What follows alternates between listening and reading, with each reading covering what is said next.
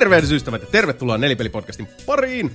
Kyllä, totta se on. Uskomatontakin. Mutta täällä se taas olla. Kesätauko on kärsitty ja naatiskeltu läpi. Ja Nelipelipodcast on palannut syksyn saattajana äärellenne. Minun nimeni on Jason Vaadi, juontajan aina tuttuun tapaan studiossa meillä täällä nuo A-luokan mikrofonin käyttäjät, nuo spektaakkelinomaiset solistit, nuo sanataiturit vailla vertaa, Sebastian Webster, hello, Ander Linde. Oikein mukavaa loppukesää. Ja Mika Niininen. Pitää paikkansa. No mitäs tyypit, mikä meininki? Se on nyt semmoinen juttu, että kesä on virallisesti ohi. Ei ole vielä. On se. Loma loppuu, pitää mennä takaisin töihin, kesä on ohi. Kyllä, virallisesti. Se on teiltä kaikilla. Joo. Lomat on toden totta lusittu, mutta no Sebo on vielä viimeisillä päivillä. Samoin minäkin. Niin on Mika. Viimeisiä viedään, mutta onko maanantaina? Ensimmäinen työpäivä oli maanantaina. Näin on. Kyllä. Eli eilen tätä kuunnellessanne. Voimme vahvistaa, että kaikki Nelinpelin körrit ovat ihan töissä taas. Joo, ei siis niin kuin itsekin nyt tässä, mitä pari viikkoa on ehtinyt olla työn syrjässä kiinni, niin joo, kyllä se maittaa. Ja edelleenkin mitä tuossa tuli puheeksi, niin kun pistettiin rekki päälle, niin olen kyllä suuresti nauttinut tästä, siis tämmöisellä mittavalla muutaman viikon kokemukset. Mulla oli pari viikkoa ennen lomaa ja nyt pari viikkoa loman jälkeen ollut tää 4 päivän työviikko, mutta ei huono. Voin sanoa, että nautin. Pidän tästä. Se tuntuu toimivan tosi hyvin ja siis vähän tietysti naftimia ja liksaa käteen, mutta sitten taas toisaalta elämässä raha ei suinkaan ole niin kuin se ainoa keskeinen asia. Se on enemmänkin semmoinen, mikä mahdollistaa asioita. Tai sen ei ainakaan kannattaisi olla keskeinen asia. Mutta hei, nyt kun on kesää käyty läpi, niin tässä vaiheessa kaikille sekä Nelipelin Tampere-miittiin että tietysti mökkimiittiin osallistuneille suuri lämmin kiitos siitä. Kiitos kun olitte, kiitos kun olette. Ja tosiaan näin niin kuin napsakkana tiedonantona tulevasta mökkimiitistä circa 2024. Näillä näkymin Nelinpeli on vaihtamassa mökkisijaintia. Eli niin sanotusti teemme päivitysoperaation ainakin ensi vuoden saralla, joka Leirisaari tulee siis muuttumaan Isohiekka kohteeksi, joka on, mitähän se on, joku 40 kilsaa? 30-40 kilsaa varmasti. Mä en tiedä, kun mä en ole käynyt. Lähempänä kuitenkin sitä Keurukeskusta. Joo, lämpänä Keurun keskusta. Se on vähän Keurusta etelään. Keurulla ollaan edelleen. Se on niin kuin toisella puolella Keurun keskustaa, Baltiarallaa kuin Leirisaari. Eli noin niin kuin ajallisesti se ei varsinaisesti muuta mitään, suoranaisesti. Ehkä jopa parantaa vähän. No se helpottaa esimerkiksi, jos haluaa kaupoilla käydä. Riippuu mistä suunnasta tulee. Niin, totta kai. Se on totta, niin. Mutta siellä olemisen suhteen se on mukavampi, koska siinä on Keuruu lähempänä. Tilat on isommat, siellä on enemmän aktiviteettimahdollisuuksia. On fribarataa, on koriskentät, on rantalentistä. Juotavaa vettä. Joo, kanautit suoraan. Ja siis kunnon putkistot, eli siis ihan posliinivessat ja kaikkia tämmöisiä hienoksia. Enemmän siellä on, eli nyt ihan väärin muista, niin pääsääntöisesti ne huoneet on joko 4, olisiko se ollut 2, 4 ja 8 hengelle, tai 4 ja 6, jotenkin näin. Tämän tyyppiset tämmöiset kerrossängyt. Tai sitten 4 ja 2. Jotenkin näin se on. Jotain sinne päin. Ja enemmän tilaa, enemmän mahdollisuuksia, ja vaikka me ollaan niin paljon siitä puhuttu, että halutaan pitää semmoinen niin Leirisaaresta tuttu läheisyys ja se, että niin kuin porukka pysyy kasassa ja noin, niin kyllä vähintään tämän vuoden mökkimiitti, jossa vettä tuli sivusuunnasta ja oli myrskyä, niin osoitti ja opetti meille sen, että laajemmat sisätilat, joissa mahtuu sitten tekemään monipuolisemmin erilaisia aktiviteetteja. Siis ajatellaan nyt vaikka niin, että siis Isohiekas me voidaan järjestää murhapeli sisällä, niin kuin ihan ongelmitta. Että siellä voi olla ihan siis silleen, niin kuin, että se on mahdollista tehdä. Se olisi ollut ehkä Leirisaaren siellä tuvassa vähän. No olisi sekin saattanut toimia, mutta se olisi ollut erilainen kokemus. Battle Royale. Massamurhapeli. Niin, se olisi ollut joo. Ehkä se olisi enemmän mennyt sitten semmoiseen niin kuin, joo. Battle Royale. Joo. Kaikille viimeisenä turpaan. Hengissä siellä. Niin. Just näin. Mutta tämä todennäköisesti tulee myös tarkoittamaan sitä, että ihan siis niin kuin alustavan tiedon mukaan me tuskin saadaan sitä samaa viikonloppua, eli heinäkuun viimeistä viikonloppua kuin aikaisemmin. Katsotaan sitten, että onko se niin kuin siitä viikko eteenpäin, viikko taaksepäin, jonnekin sinne. Totta kai tahtotila olisi saada se klassikko viikonloppu. Kyllä. Mutta tällä haavaa, ainakin siis viimeisimmän tiedon mukaan tuskin saadaan, koska tämä on saman tyyliin kuin Leirisaari, niin se on myös sitten niin kuin kirkon omistuksessa, ja heillä on totta kai sitten on kaikkia näitä kirkollisia asioita, joista... Kissaristiäisiä. Mitä näitä nyt on? Käsitin, että se on suositumpi paikka, eli hiukemmassa ajat. Kyllä, joo. Ja tosiaan suosittuisuudesta... mitä vitus toi taipa? Joka tapauksessa. Suostuvaisuudesta. Ja siitäkin johtuen, niin Isohiekka tulee olemaan todennäköisesti, siis tulee olemaan hieman kalliimpi kuin Leirisaari. Viimeisimmän tiedon mukaan, mitä me ollaan laskeskeltu, niin se olisi niinku 80 ja 100 euron välillä. Joka kun nyt se on ollut noin hinnat ollut semmoista 6-70. Eli ei tosiaan mikään niinku massiivinen muutos. Mutta sitten kun päästään Janin ja meidän yleisen... Mökkimiitti-työryhmän kanssa katsomaan näitä asioita tarkemmin, niin informoidaan ja ilmoitellaan sitten siitä heti. Ja toivomme näkevämme teidät sitten entistä sankemmin joukoin Mökkimiitissä, koska Isohiekkahan tuo tullessaan myös sitten sen, että sinne myös mahtuu enemmän porukkaa mukavammin. Ja sitä on mahdollista myös sitä nukkumatilojen määrää laajentaa. Et jos nyt sattuisi niin, että olisi niinku valtavasti halukkaita ja valtavasti otantaa, niin me voidaan myös... Sitten vuokrata lisätilaa sieltä. Just näin, kyllä.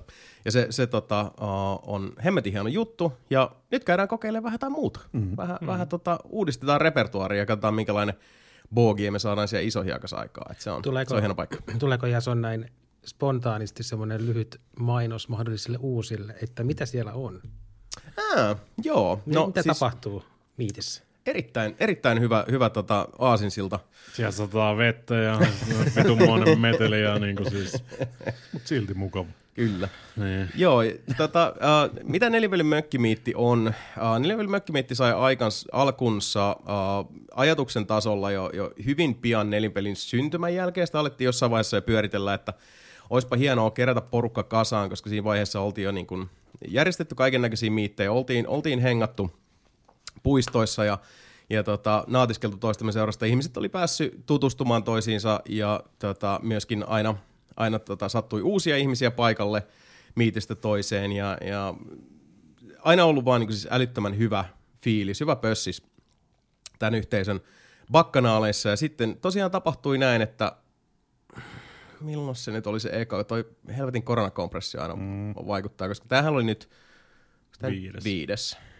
Eli sitten siinä on ne 2 vuotta välissä, eli tämä on 7 vuotta sitten ollut eka. Maybe. Koska meillä oli 2 mökkimiittiä jäi välistä koronan takia. Tähän hätään sanoisin kyllä, joo. Joo, no sinne päin. 2016, niin. Joo, se kuulostaa loogiselta.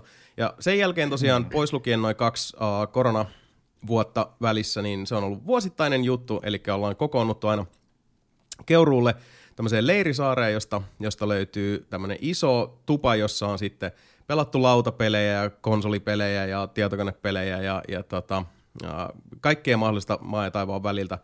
Hyvä iso keittiö, jolla hengailtu sitten on tämä leikkisästi nimetty Auschwitz, joka on se nukkumatila, johon mahtuu se 30, onko se 40 ihmistä.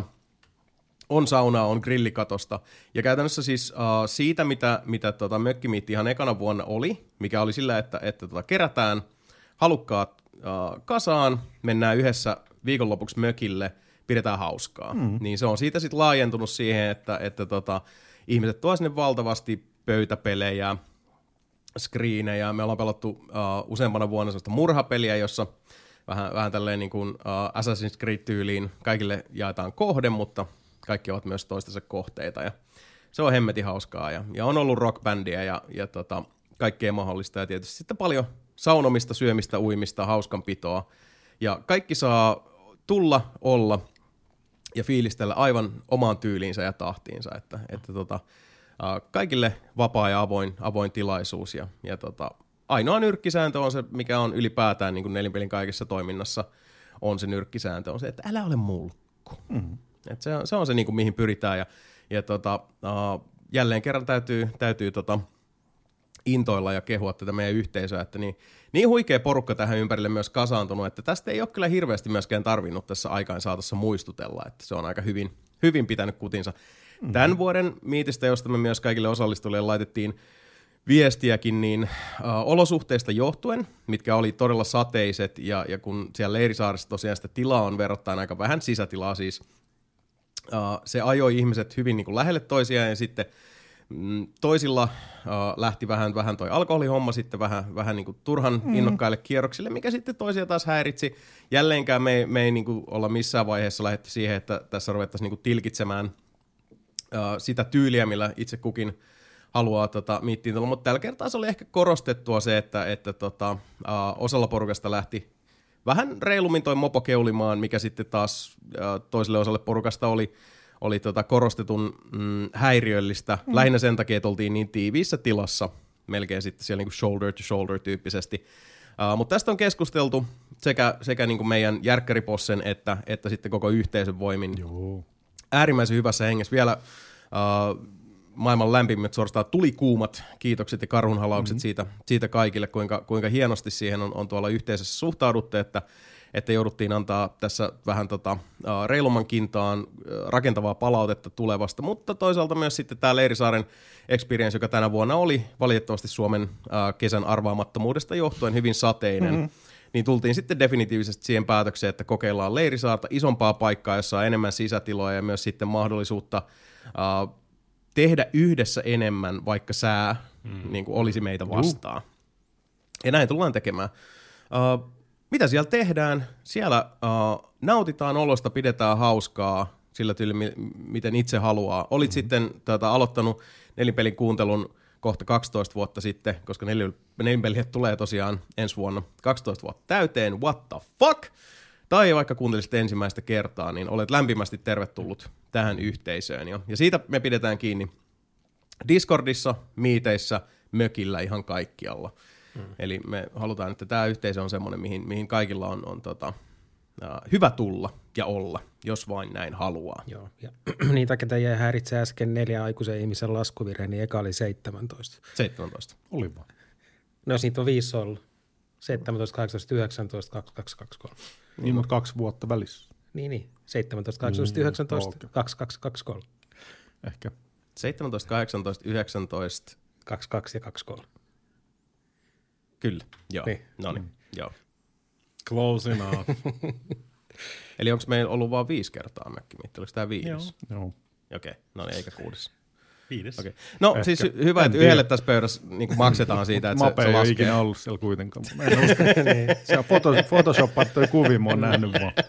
Mä just kerkesin Jasonille ja Jonille selittää siitä, että mä niinku halusin vaan vittuilla Mapelle taas klassisesti, mutta siitä mä niinku gaslighttaisin kaikki tässä pöydässä silleen, niinku, yrittämättä. Ja sitten oli silleen, niinku, että ja sitten me vaihdettiin aihetta. Mä en tiedä, minkä takia se ei tullut silleen mieleen, mutta tietysti kun siis mä oon mennyt Mapen kanssa niinku siis kahdestaan yhteen mökkimiittiin. No, totta kai mä tiedän, että se oli siellä. Mutta kun mä taas juttelin Mapen kanssa tästä, niin sit se oli silleen, että ei se ollut kuin kerran silloin, kun me mentiin kolmistaan, silloin kun mun eksä Liina oli autossa. Mapen mielestä se on ollut vain kerran mökkimiitissä. Se on varmaan just se. Ei. Mä oon aika varma kyllä, että mä nyt on 2 kertaa, koska kerran mä tulin niin, Mapen. Kai sä tiedät paremmin kuin Mape itse, missä se on. Todellakin vittu. Pitää kaivaa kuvia puhelimesta niinku siis. Sitä varten mulla on ihan varmasti kuvia on siitä just kun me oltiin porukalla siellä ja sitten mulla on kuvia siitä kun me oltiin kahdestaan. No en mä tiedä siis Mapekin on saattanut tässä vaan trollata, sitä ei koskaan tiedä. Niin te olette oltu vaan niinku kahdestaan siellä Leirisaaressa. Ei vaan tultiin kahdestaan mun autolla. Millä kyydillä Jason on tullut? No mä tulin mun mielestä Janin kyydillä olisi ollut yli toka mökkimiitti. Väittäisin. Mutta joka tapauksessa näihin olevaisuuden kysymyksiin sen enempää takertumatta. Ne koittaa gaslightata mua täällä, niinku vasta gaslightata mua. Ja tosiaan alun perin mökkimiitti oli 3-päiväinen, eli tultiin perjantaina, lähdettiin sunnuntaina. Niin perjantai-päivällä, niin kuin siis on käytännössä koko päivä oli siellä istuttu. Joo, ja hyvin nopeasti huomattiin, että tämä on riittämätön kokonaisuus, joten sitten minusta se on 3. mökkimiitistä eteenpäin, niin päädyttiin siihen, että se on nelipäiväinen, eli porukkaa pääsääntöisesti alkaa saapua sitten siinä niin kuin torstaina alkuiltapäivästä, sitten on perjantai ja lauantai sitä nimenomaan parasta A-luokan mökkimiitteilyä ja sitten sunnuntaina Kyynelsilmäkulmassa. Siivotaan yhdessä, puretaan paikat, pakataan, lähdetään menee ja odotellaan seuraavan vuoden mökkimiittiä. Ja pääsääntöisesti toi osallistumismaksu on ollut käytännössä kuluja kattamaan, eli Leirisaari on ollut semmoista, se on ollut semmoista niin kuin 6-70 luokkaa. Nyt isoihin aikoihin se tulee tosiaan nousemaan, että semmoinen niin kuin 80 satkuun, joka kattaa sitten käytännössä kaiken, mitä siellä on. Eli siellä on meillä aina Ari Ketunvarjo, hieno mies työssä ja työn ulkopuolella siellä keittiössä hääräämässä. Ari on mestarillisen erinomainen kokki ja myös hyvät safkat. Kyllä, pitää meistä hyvää huolta. Ja Jani sitten meillä pääfasilitaattorina on siellä myös sitten hyvin pitänyt huolta. Ja me autetaan parhaimman mukaan siinä, että siellä on sitten niinku, on aamiaista, on aamupuuroa ja on kaiken näköistä syötävää ja sitten katsotaan, että vettä riittää. Nyt tietysti se on pienempi ongelma Isohiakassa jatkossa, koska siellä on juoksevaa vettä, mitä Leirisaaressa ei ollut. Ja niinku nukkumapaikat, ylipäätään se tilavuokra. Nämä tämmöiset aamiaiset, siellä on lounas pääsääntöisesti perjantaisin ja lauantaisin, joka on sitten, että kaikki saa sieltä käydä ottamassa. Eli kaikki massikat menee sitten ylipäätään niin kuin tähän järjestämiseen ja ylläpitoon siellä paikan päällä. Et siinä tulee nyt niin kuin pientä korotusta siihen. Ja tosiaan ihan näin niin kuin, kristillisen tasajaon nimissä, niin se on, jos pääsee osallistumaan vähempinä päivinä tai jotain muuta, niin se osallistumusmaksu on joka tapauksessa sama, että siitä pidetään kiinni. Että se, koska sit mitä enemmän me saadaan sitovia ilmoittautumisia ja jengi maksaa ajallaan, jne, niin sitä varmemmin pystytään järjestämään se jatkossa. Sitä vähemmän säätöä ylipäätään. Pitää kuitenkin muistaa, että meillä ei ole mitään, niin kuin siis, ei meillä valitettavasti ole esimerkiksi Janille tai Arille tai kenellekään maksaa tästä mitään, kun kukaan ei niinku tienaa tästä mitään, joten mitä sujuvammaksi me saadaan tämä logistiikka, niin sitä parempi ihan kaikille, jotka tätä touhuu sitten pyrkii aina pyörittämään, ja sitä parempi tietysti ja mukavampi koko porukalle, jotka sinne saapuu. Mutta joo, ensi vuonna sitten vähän uusia kujeita. Ja odotan kyllä innolla. Jännittäviä aikoja. 300 metriä omaa hiekkarantaa. Ai ettien. Rantalenttistä. Oli se nyttenkin niinku se tullut ruopannut sitä niinku. Oli se 3 metriä, ainakin 2,5 metriä rantaa. Joo, kyllä. Mutta hei, jännittävistä ajoista puheella. Mulla on nyt pakko intoilla. Mä intoilen nyt hyvin nopsakkaasti, mutta mä koen, että se on myös semmoinen asia, jota meidän kuulijat ja nelinpeliyhteisö on tietyllä tavalla myötäillyt tässä niinku vuosia ja vuosia, ja onhan noita pikku demopätkiä ja muita tämänkin podin tauoilla kuultu kerran jos toisinkin, nimittäin hyvät ystävät, rakkaat ihmiset, kaikki te kauniit olennot siellä äänialtojen toisessa päässä juhlallisesti ja suurin riemun kiljahduksin haluan ilmoittaa teille, että Bullseye Feedin eli Soul-projektini esikoislevy on valmis. Se on valmistunut, minä tein sen loman aikana valmiiksi, lähetin masterointiin, josta se on jo palautunut. Siitä virta lähtee Jaakolle iso kiitos, kovaa duunia, ja nyt vaan kansitaiteetkin alkaa olla kasassa, joten julkaisu on aivan tässä näillä näppäimillä. Mä nyt ajattelin, että pitää vähän ajallisesti katsoa, että käytännössä materiaalit alkaa nyt olla kaikki silleen, että ei muuta kuin pihalle vaan, mutta mä haluan tuossa Moksasaitin levyn kanssa tuossa niinku siihen pisteeseen, että on noin miksaukset hyväksytty, saadaan se masterointiin, ja sitten siinä välissä mä pistän tämän pihalle. Se on nyt valmis. Siellä on 10 biisiä ja vajaa tunti on nyt sitten luvassa. Plus Ultra on levyn nimi ja se on tässä syksyllä nyt sitten julkaisuputkessa. Ja, toivon, että en odota mitään suuria, koska siis mähän teen tässä kaiken niin kuin ei kuulemma pitäisi tehdä. Mä julkaisen levyn niin kuin, siis kokonaan. Se on 10 kappaletta saman tien. Ja koska tällä projektilla, meinaan sanoa yhtyeellä, mutta siis no okei. Okay. Onko toi anime-referenssi? Mikä? Plus Ultra. Se tarkoittaa aina eteenpäin. Niin, mä tiedän, mutta se on My Hero Academiassa kanssa just nimenomaan. Käytetään tosi paljon. Kyllä mä uskon, että se on. Joo, siis minä suurena animen ystävänä, niin kyllähän te nyt meikäläisen tiedätte. Mutta joka tapauksessa, niin jos en mä sitä mainitsen, niin viipit alkaa huutaa. Ymmärrän. Mutta joo, siis vaatimattomia niinku kuulijalukujahan tässä nyt odottaa, mutta toisaalta ei tätä nyt niinku siis sen takia varsinaisesti ole missään vaiheessa tehnytkään, mutta toivon, että levy löytää kuulijansa. Mä oon laittanut valtavasti itsestäni siihen ja mä oon kyllä pohjattoman ylpeä siitä. Musta siitä tuli todella hyvä. Olen ylpeä itsestäni, hyvä minä. Mahtavaa. Ja toivottavasti muutkin tykkää. Mä haluan uskoa näin. Ja tosiaan kyllä mä siitä myös niin nelinpelikanavissa sitten huutelen ja huutelen niin kaikkeen mahdolliseen suuntaan. Ja kuka nyt sattuisi sitä kuulostelemaan. Ja tosiaan Smokesightin levy, joka sitten on tuommoista, niin kuin menee tuonne rautalankaisempaan rock-suuntaan, niin se on myöskin sitten julkaisuputkessa tässä jossain vaiheessa loppuvuodesta. Ja sitten me aletaan tämän meidän nelinpeli koronavuosien aikana yhteisöstä syntyneen yhtyeen nimeltä Tulikoura kanssa, johon kuuluu sitten Tumppi ja Miika, jotka ovat myös tuttuja kasvoja nelinpeliympyröistä. Niin me aletaan ekaa EPtä tehdä, tai siis tehdäänkin jo sitä. Ja sitten vielä kävi silleen, että kun mä Wolfseye Feedin levyä tein, niin mulla syntyi siinä niin kuin vähän sivutuotteena levyllinen elektronista musiikkia, minkä johdosta päätin sitten kaivaa vanhan Huone 13-projektini Naftaliinista, ja mä viimeistelin jossain kolossa ne biisit, koska nämä on kyllä hyviä kappaleita, ne ei vaan tähän kokonaisuuteen silleen sovi, mutta tässä on niin kuin, kyllä nämä varmasti jonkun pirtaan osuu, niin teenpä senkin nyt sitten. Paljon kaiken näköistä, joo. Katsotaan, mä ajattelin kyllä edelleenkin, että mä haen sitä taiteilija-apurahaa ensi vuonna, että jos irtoisi, koska tää on aika ihanaa. Mm-hmm. Mutta joo, sit mä tossa ennen kuin pistettiin Kela pyörimään, niin se voi Antorellekin just sanoa sitä, että se oli jännä, kun mä sain sen levin valmiiksi. Et se oli valmis, se oli tehty. Mä olin, fuck it, se on siinä. Ja sit meni niinku pari päivää lomalla, onneksi, ja mä vaan jossain vaiheessa niinku havahduin siihen, että mulla oli niinku aivan siis totalitäärinen semmonen niinku, mä olin niin flegmaattinen ja veltto ja jotenkin silleen, mä olin niinku siis sulaa hyytelöä. Mä olin, ja mä ihmettelin, että niinku, mistä tää johtuu siis henkisesti, no fyysisesti myös, mutta ei mennä siihen, se on ihan oma juttunsa. Ja jossain vaiheessa mä sit siinä niinku, kun mä yritin haalia ajatuksiani niin koko ajan, mä taisin, että ehkä tää johtuu siitä, että mulla on kuitenkin vuosikaudet ollut tavallaan tietty semmoinen jännite. Vähän niin kuin, että sulla olisi joku lihas, jota sä koko ajan niin kuin pidät flexaa. Siis, että se on niin kuin, siis koko ajan lihas kovana. Mm-hmm. Ja sitten yhtäkkiä sä voit tavallaan niin kuin rentouttaa sen, koska it's done. Se ei ole niin kuin enää niin kuin siis osa sun sellaista jokapäiväistä niin prosessia, koska siis vaikka niin mäkin olen on-offina tehnyt ja tässä elämää on ehtinyt tapahtua moneen suuntaan välissä, niin se on kuitenkin aina ollut tavalla tai toisella, niin se on siinä, että okei, se on kesken. Se on kesken, niin kuin TBC, se on siellä niin kuin, että to be continued, jatka sitä jossain vaiheessa, nyt yhtäkkiä vaan silleen jokin lihas veltostui. Mm. And it felt good. Toikin anime-referenssi. Enemmän hentai-referenssi. Niin, ehkä joo. Ei puhuta niistä La Blue Girlista tässä podcastissa. Mutta joo, siinähän se oli tosiaan vahvasti.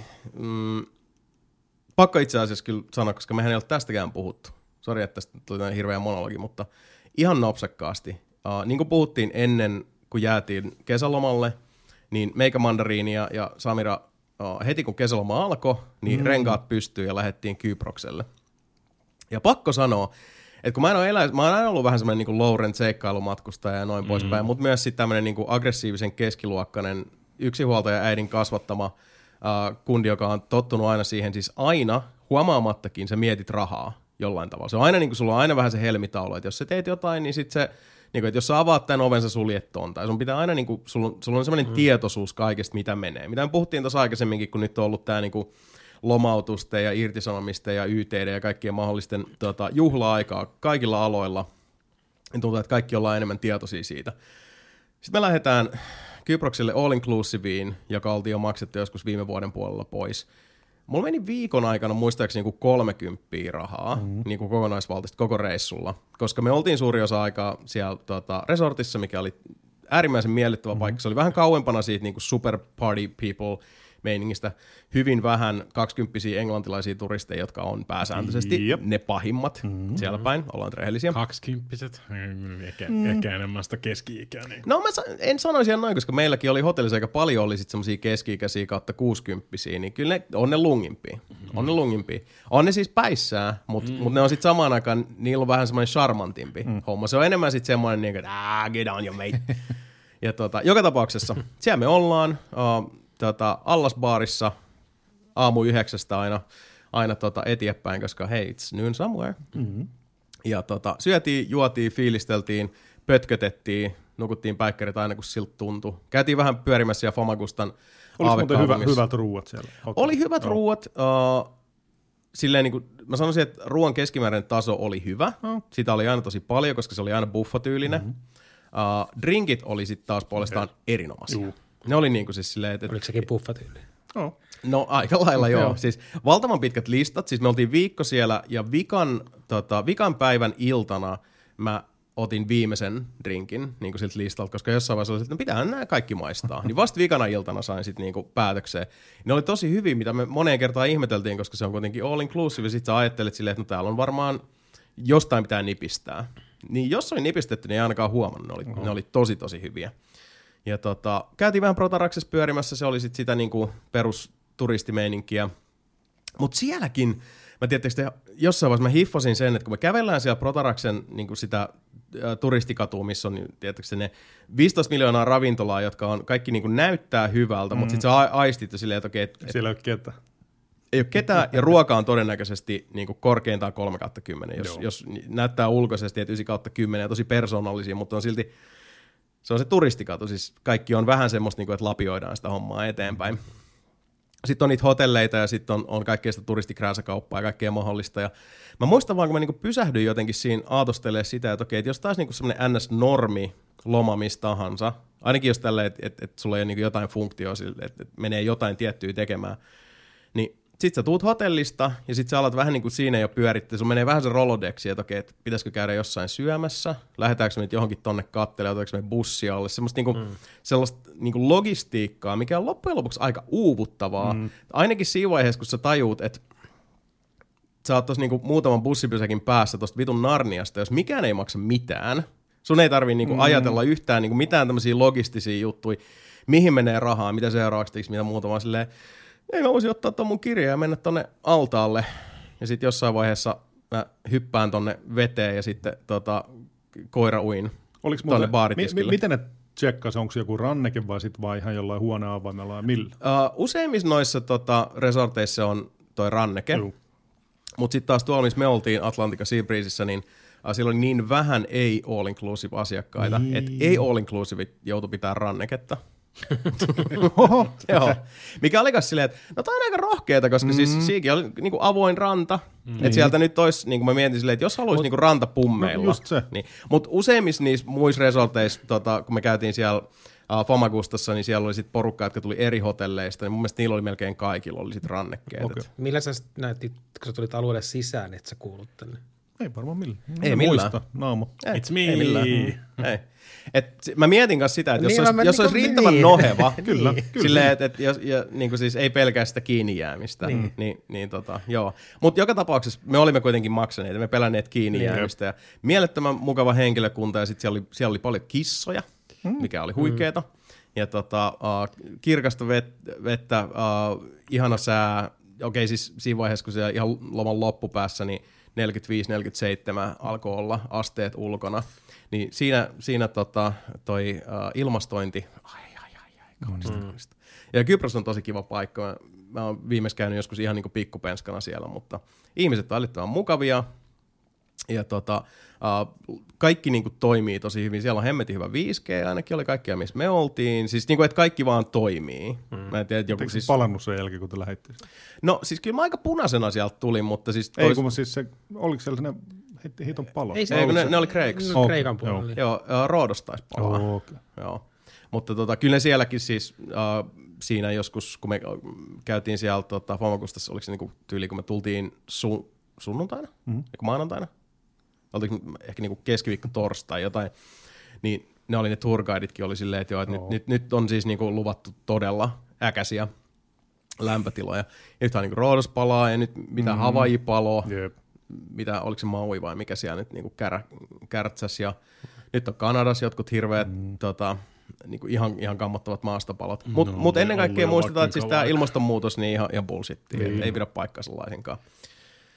Mut joo, tosiaan siis häkellyttävää tavallaan niinku olla yhtäkkiä tuossa paikassa, missä siis mä vaan muistan, että se oli niinku tyyliin se tokan päivän aamu, sit mä oon siellä mun pool noodle, mä vaan niinku siis löllön siellä altaassa, että mikä tää on tää niinku ekstra rentoutuminen tässä. Ja sit mulla vaan niinku siis jotenkin palani loksahti oikeaan paikkaan, että niin, mun ei tarvi miettiä rahaa. Ja se on vaan niinku semmoinen todellisuus, mikä ei ole ei ole tullut vastaan.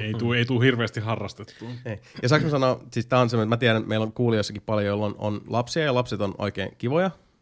Mutta se, että kun ollaan K16 resortissa ja sit kun sä meet sinne altaalle, niin sä et, siis tämänkin mä huomasin vasta, kun me ollaan lähes sieltä pois ja lentokentällä yhtäkkiä alkaa sit, eli siis lapsia joka paikassa. Mitä me ei oltu koettu siis viikkoa. Että se oli vaan siis niin kuin, siis aikuisia.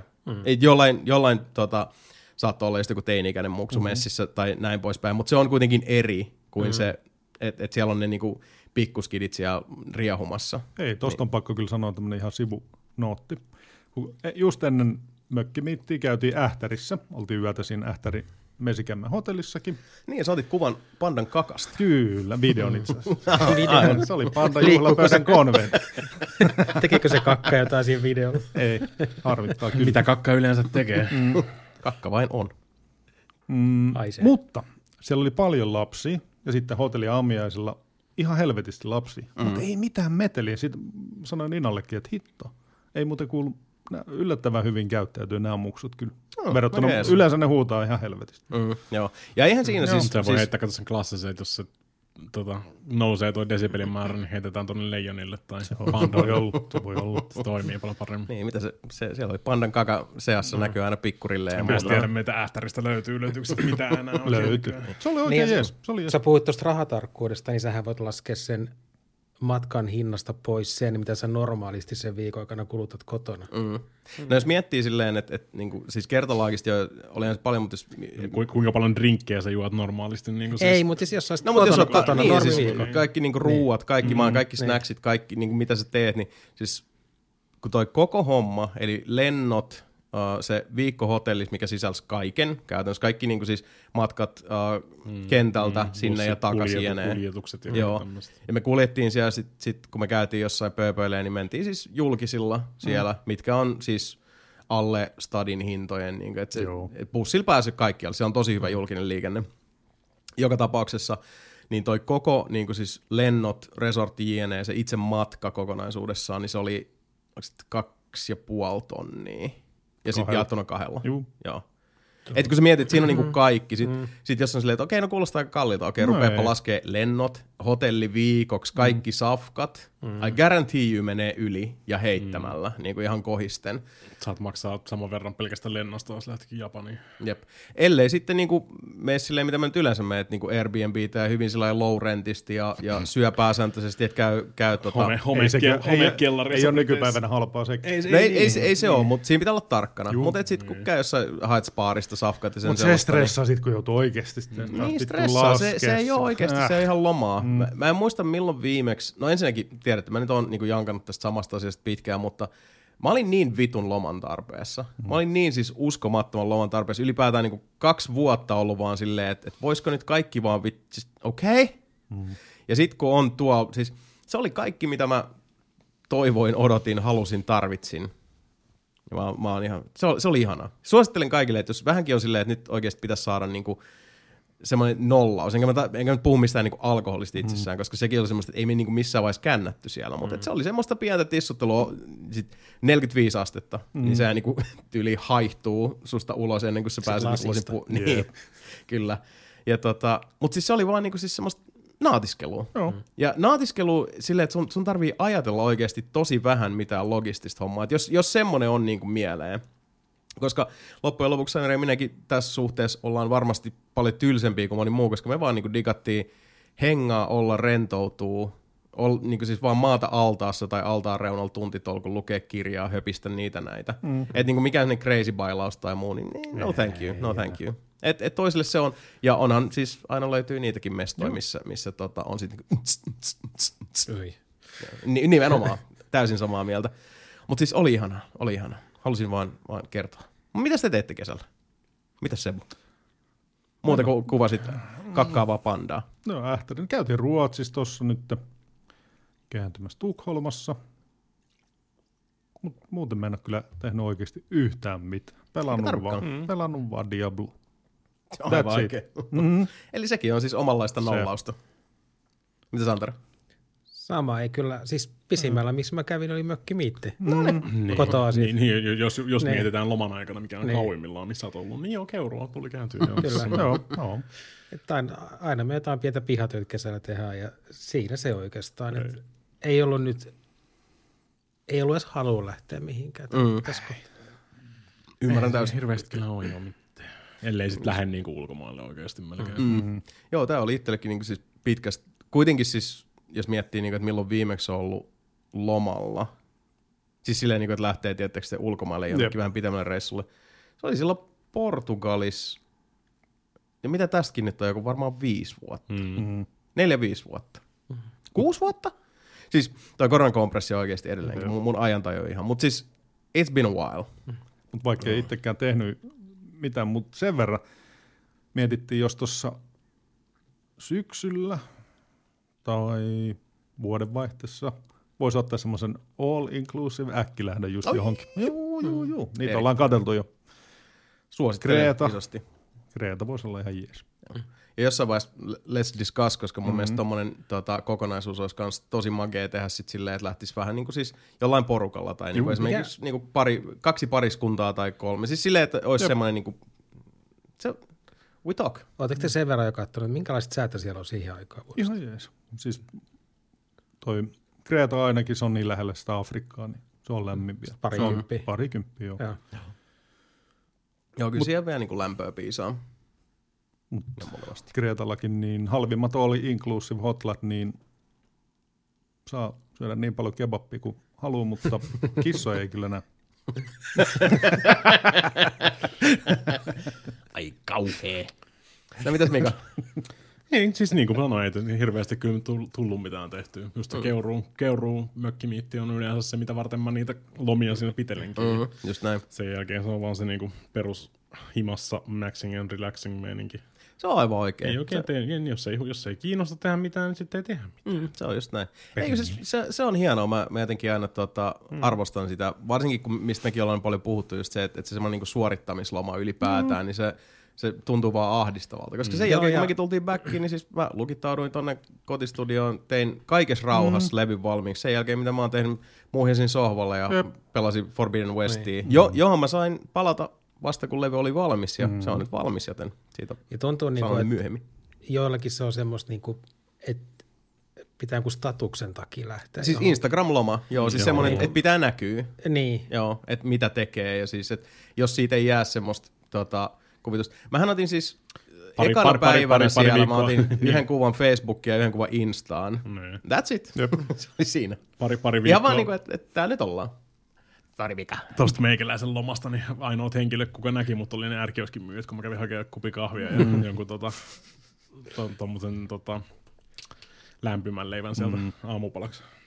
That's about it. Jep. Mut niin kauan kun se on nautinnollista, hyvä boogieni, mikä siinä? Just kans tsekkasin, että viimeksi mä oon käynyt ulkomailla, oli 2019, kun mä kävin Briteissä siellä. Se New Japan Pro Wrestling -eventtiin. Joo. Ja sit koronakompressio ja sit niinku. Sitten se tuli, valitettavasti se toinen eventti tuli niin nopeasti, ettei kerennyt ees oikein miettiä lähteä sinne, ja nyt sinne tulee 3. kerta, mutta eikä sinnekään, ei oikein nyt just. Tai no mulla olisi varaa lähteä, mutta kellään muulla ei ole varaa lähteä, niin en mä sinne yksin jaksella lähteä Britbongereiden kanssa hengaamaan. No mut hei, nyt kun tässä kesämeiningeistä puhuttiin ja mainittiinkin, että kaikillahan tuo mökkimiitti oli meistäkin näitä kesäkohokohtia, niin kuin se aina on. Vale kysyy, että hypätään täällä kuulijakysymyksiin siis. Ja Vale kysyy, että mikä oli tämän vuoden mökkimiitin mieleenpainuvin hetki. Ja ennen kuin vastataan, niin tiedoksi tosiaan kaikille, että tämä Dier 4-peli on siis kysymyspalsta, jonka kautta meille voi aina sitten esittää kysymyksiä. Helpoiten saat kysymyksesi kuuluville, kun liityt 4-pelin Discordiin. Sinne kannattaa ylipäätään tulla hengaa, heittää hetulaa, fiilistelee, ihmettelee. Siellä on aina juttu kuumana. New and improved. Kyllä. 4-pelin Discord 2.0, kun Mape-jakso vihdoinkin säätään. Joo, Mape säätö sinne nyt nämä yhteisösetit, joten niille, jotka ei hetkeen välttämättä käynyt Discordissa, näyttää pikkasen erilaiselta, mutta se on selkeämpi ja toimivampi, kun vaan siinä hetken ihmettelee, että mitäs täällä kaikki kaikkia nyt jaoteltu, saatiin enemmän toiminnallisuuksia sinne. Mutta tosiaan Dienelin peli löytyy tuolta Nelinpelin Discordista, ja sinnehän pääsee osoitteesta discord.gg kautta Nelinpeli. Sinne vaan heittää hetuleissonia, ja totta kai jos haluatte, niin myös sähköposti onnistuoli podcast@nelinpeli.com, mutta Discordia preferoimme ihan näin niin kuin käytännön syistä. Mutta niin, Vale kysyi, että mikä oli tämän vuoden mökkimiitin mieleenpainuvi hetki? Mä en tiedä, onko se hirveän nihkeätä, mutta kaikista paras hetki oli perjantai-aamu, jossain 6 aikaa, kun kukaan muu ei ollut hereillä vielä. Ja siellä oli, niin kuin, ei satanut vettä, se 10 minuuttia siinä. Ja sitten pystyi käymään, laittoi saunan takas päälle ja kävi uimassa siellä. Niin, tiedätkö, niin kuin, silloin just ei tullut yhtään vettä, ei tullut ollenkaan. Se oli se niin kuin, ihan just combi for the storm, ja sen jälkeen se ei loppunutkaan niin kuin vasta sunnuntaina. Joo, se oli, niin se torstai oli vielä ihan nättiä ja niin, perjantai-aamu. Joo. Täytyy sanoa, että mun mielestä mieleenpainuvin hetki oli kyllä se uusi lautapelituttavuus itselle, joka oli semmoinen niinku, Sweeping the Nation, eli peli nimeltä Feed the Kraken. Ihan törkeä. Se oli huikea. Sitten se, miten Sebun puolison kanssa vietiin jengi kahville ja suoraan Krakenin syliin. Se oli hieno setti. Mutta joka tapauksessa niin voitto tai häviä, mutta mahtava peli. Ja hienoa uutta kulmaa tähän niinku sosiaalisen päättelypelin kokonaisuuteen, koska siinä niinku roolitukset muuttuu peli edetessä ja siinä on todella hyvä peli. Joo. Sama, mä en ollut siinä. Tai mä olin jo silloin lähtenyt, kun te pelasitte ton pelin. Mä pelasin aikaisemmin sitä yhden pelin, niin sama se. Sairaan niin hyvä peli. Huomaa kyllä. Siinä on niin paljon niitä variaabeleita just. Ymmärtää kyllä, minkä takia se on kaikkialta loppu. Tosi ilmeisesti valmistajalta saa. Joo, me ollaan koitettu saada sitä verkikseen tässä jonkun aikaa, mutta se on nyt ai niin siitä sä puhuit jotain. Siis, niinku, et, ei, siis kun sitä ei tuotetta. Ei. Maahantuojalla, siis neuvotellaan maahantuojan kanssa siitä ja se on nyt niinku sitten lelupäälliköllä siellä hoidettavana niin sanotusti. Joo. Mutta siellä valmistajaltakin on loppu tällä hetkellä. Kyllähän se jossain vaiheessa tulee varmaan myyntiin. Ainakin tekijöiden sivuilla oli, että saa normiversio ja sitten sitä deluxe. Mutta normiversio on end of stock tai niin. Siis out of stock. Niin. No. Onko se siis jonkun tämmöinen yksityismyynti vai onko se joku lelufirman? Siis mun mielestä se on firma, joka on syntynyt tämän ympärille, koska jos mä nyt oikein ymmärsin, niitä on lähtenyt Kickstarterista. Niin mullakin oli semmoinen käsitys, Joo, koska ainakin kun mä hain Feed the Krakeniin, niin siis aika nopeasti hakutuloksesta tuli Kickstarter. Ja mun mielestä joku mökkimiitissä sanoi, että se oli näin. Joten voi olla, että ne on sitten pistänyt firman pystyyn niin tämän ympärille. Niillä oli kyllä siis saitilla muutakin tavaraa. Muita pelejä Joo, mutta mä en sitten tiedä, niin kuin, että mikä on tullut ensin. Mitä ne pieni pelifirma? Joo, pieni pelifirma. EUn sisällä, että kaikissa oli vatit jo siinä. Saksalaisia perserekiä. Joo, ja se oli niinku 60 taisi olla se normi, ja sitten se oli 100 luokkaa se deluxe, missä oli kyllä todella päheet kaikki ekstra herkut ja hienot noi figuurit ja kaikkea muuta. Se oli aika komea. Kyllä kävi Jasonillekin sormi siinä ostannabi päällä vähän heilumassa. Itsekin on pakko sanoa, että kyllä toi Feed the Kraken, se oli kyllä ihan parasta, mutta yksi toinen lähellä parasta happeningia oli, mun mielestä se oli lauantaina, kun pelattiin porukalla sitä ihme tietovisapeliä, missä on niitä nappuloita. Sitten yhtäkkiä yöllä, siis mä en tiedä, onko kello oli varmaan 2. Sitten meikällä ja moodilla tuli samaan aikaan sillä, että ei saatan, nyt muuten on kiire vessa. Sitten ihan pimeässä mentiin molemmat kuule vastakkaisiin vessoihin ja molemmalta tuli semmoiset Krakeni aivastukset sinne. Tämä on se paras hetki. Synkronisoitu kyllä. Krakenin syöttö. Kaunista. Se oli hieno. Hieno hetki. Oli. Kaikin puolin. Oi vitsit. No itse asiassa tuosta niinku audiovisuaalisesta mielikuvasta huomioon, niin otetaan tästä nyt Crimsonilta toinen kysymys heti perään, niin kun ruvetaan puhumaan muistakin aiheista kuin kesästä ja näin poikkipäin. Mitä Grimson kysyy, että missä pelissä on mielestäni paras soundtrack? Itse lemppari taitaa olla Return of the Obra Dinn, jonka musiikin pariin tulee palattua aina välillä hyvinen muistoineen. Sen verran eeppinen se on. Suuria kysymyksiä. Tänne oli itse asiassa Sebu ehtinen jo vastata, että Resogun. Resogunissa on kyllä hyvä soundtrack, mutta oikeasti Mega Man 2 ja 3. Sori. Mä tykkään Warcraft 2 soundtrackista, se oli kova. Sitten oli semmoinen Archimedean Dynasty, jossa oli mun mielestä kans hyvä. Nyt on niinku deep cut, mennään tosi niinku ysärille. Ja sitten kyllä täytyy sanoa, että vaikka, mä en tiedä, siis ilmeisesti Jeremy Sulki on näitä, joilla ei pysy munahousuissa, mutta hänen soundtrack-työnsä Elder Scrollsissa on kyllä mun mielestä ihan mestarillista, että ne on huikeita. Mulla tulee myös mieleen Elder Scrollien ekana. Kyllä. Tästä tuli. Mun tuli aivopestys silloin skidinä just tuohon CD-soundiin, Commodore 64 kaikki tämmöisellä, niin jos mun pitää miettiä, just jos mä mietin mikä on silleen niin kuin siis pelimusiikkia, mikä tulee mieleen, niin kyllä se on just jotain CD-tuneja Commodore 64, että kaikkien Hulsbeckin ja kaikkien näiden rupeaa joku Monty on the Run suoraan soimaan päässä. Ja kauan sitten Star Control 2 tuli yhtäkkiä. No, siinä oli joo. Siinä on siis musiikit, jotka jäi mieleen. Joo, ja ne oli suomalaisten tekemiä pääasiassa. Joo. Joku oululainen kaveri se muistaakseni. Itsellä oli vielä eka kertaa tajus, että itse asiassa tämä on tämä, kun mä olin pelannut Rockman 3 vielä pitkään. Siinä on niin hyvä, pelkästään introsta jo, siis aivan törkeä hyvä soundtrack, eli Mega Man 3. Jep. Niin vuosien jälkeen vielä mun kaveri sai PAL-version Mega Man 3:sta. Sitten pistettiin se, mä olin kuunnellut sitä jo pitkä. Se oli eka kerta, kun mä tajusin, että hetkinen, Euroopan versiot on muuten hitaampi nämä pelit. Kyllä. Sama homma oli niinku siis Mega Drivella esimerkiksi, se oli just silloin Sonic, niin se koko homma, alkuhomma. Niin kaikki niinku tää perus, mitä Suomessa silleen niinku jengi on pelannut Sonicia. Tulee tottuu just siihen niinku mutta kun se menee niin paljon nopeampaa siinä 60 Hz-versiossa, se on ihan eri biisi niinku se koko alkutunnari ja kaikki. Se on tosi hämäävä sitten. Se on yllättävänkin. Niin, yhdellä friendillä oli sen, faija kävi jossain duunireissulla Jenkeissä, nosti Genesiksen sieltä, niin se just toimii sitten 60 hertsiä ja oli ja sitten toisille niinku, what is this? Why? Niin, mitäs peliä tää tämmönen on oikein olevinaan? Siinä sen huomas kyllä jo ihan sikana, mutta onneksi siitä ei tarvii enää kärsiä, ei ole tarvinnut kärsiä enää pitkään aikaa. Oli soundtrackeja paljon. Jos me vaan luetellaan hyviä soundtrackeja. Niin, se on 10, siis oma podcast. Symphony of the Nightin koko soundtracki ihan niinku siis. No se olisi oma 12-vuotinen podcast-sarjansa itsessään.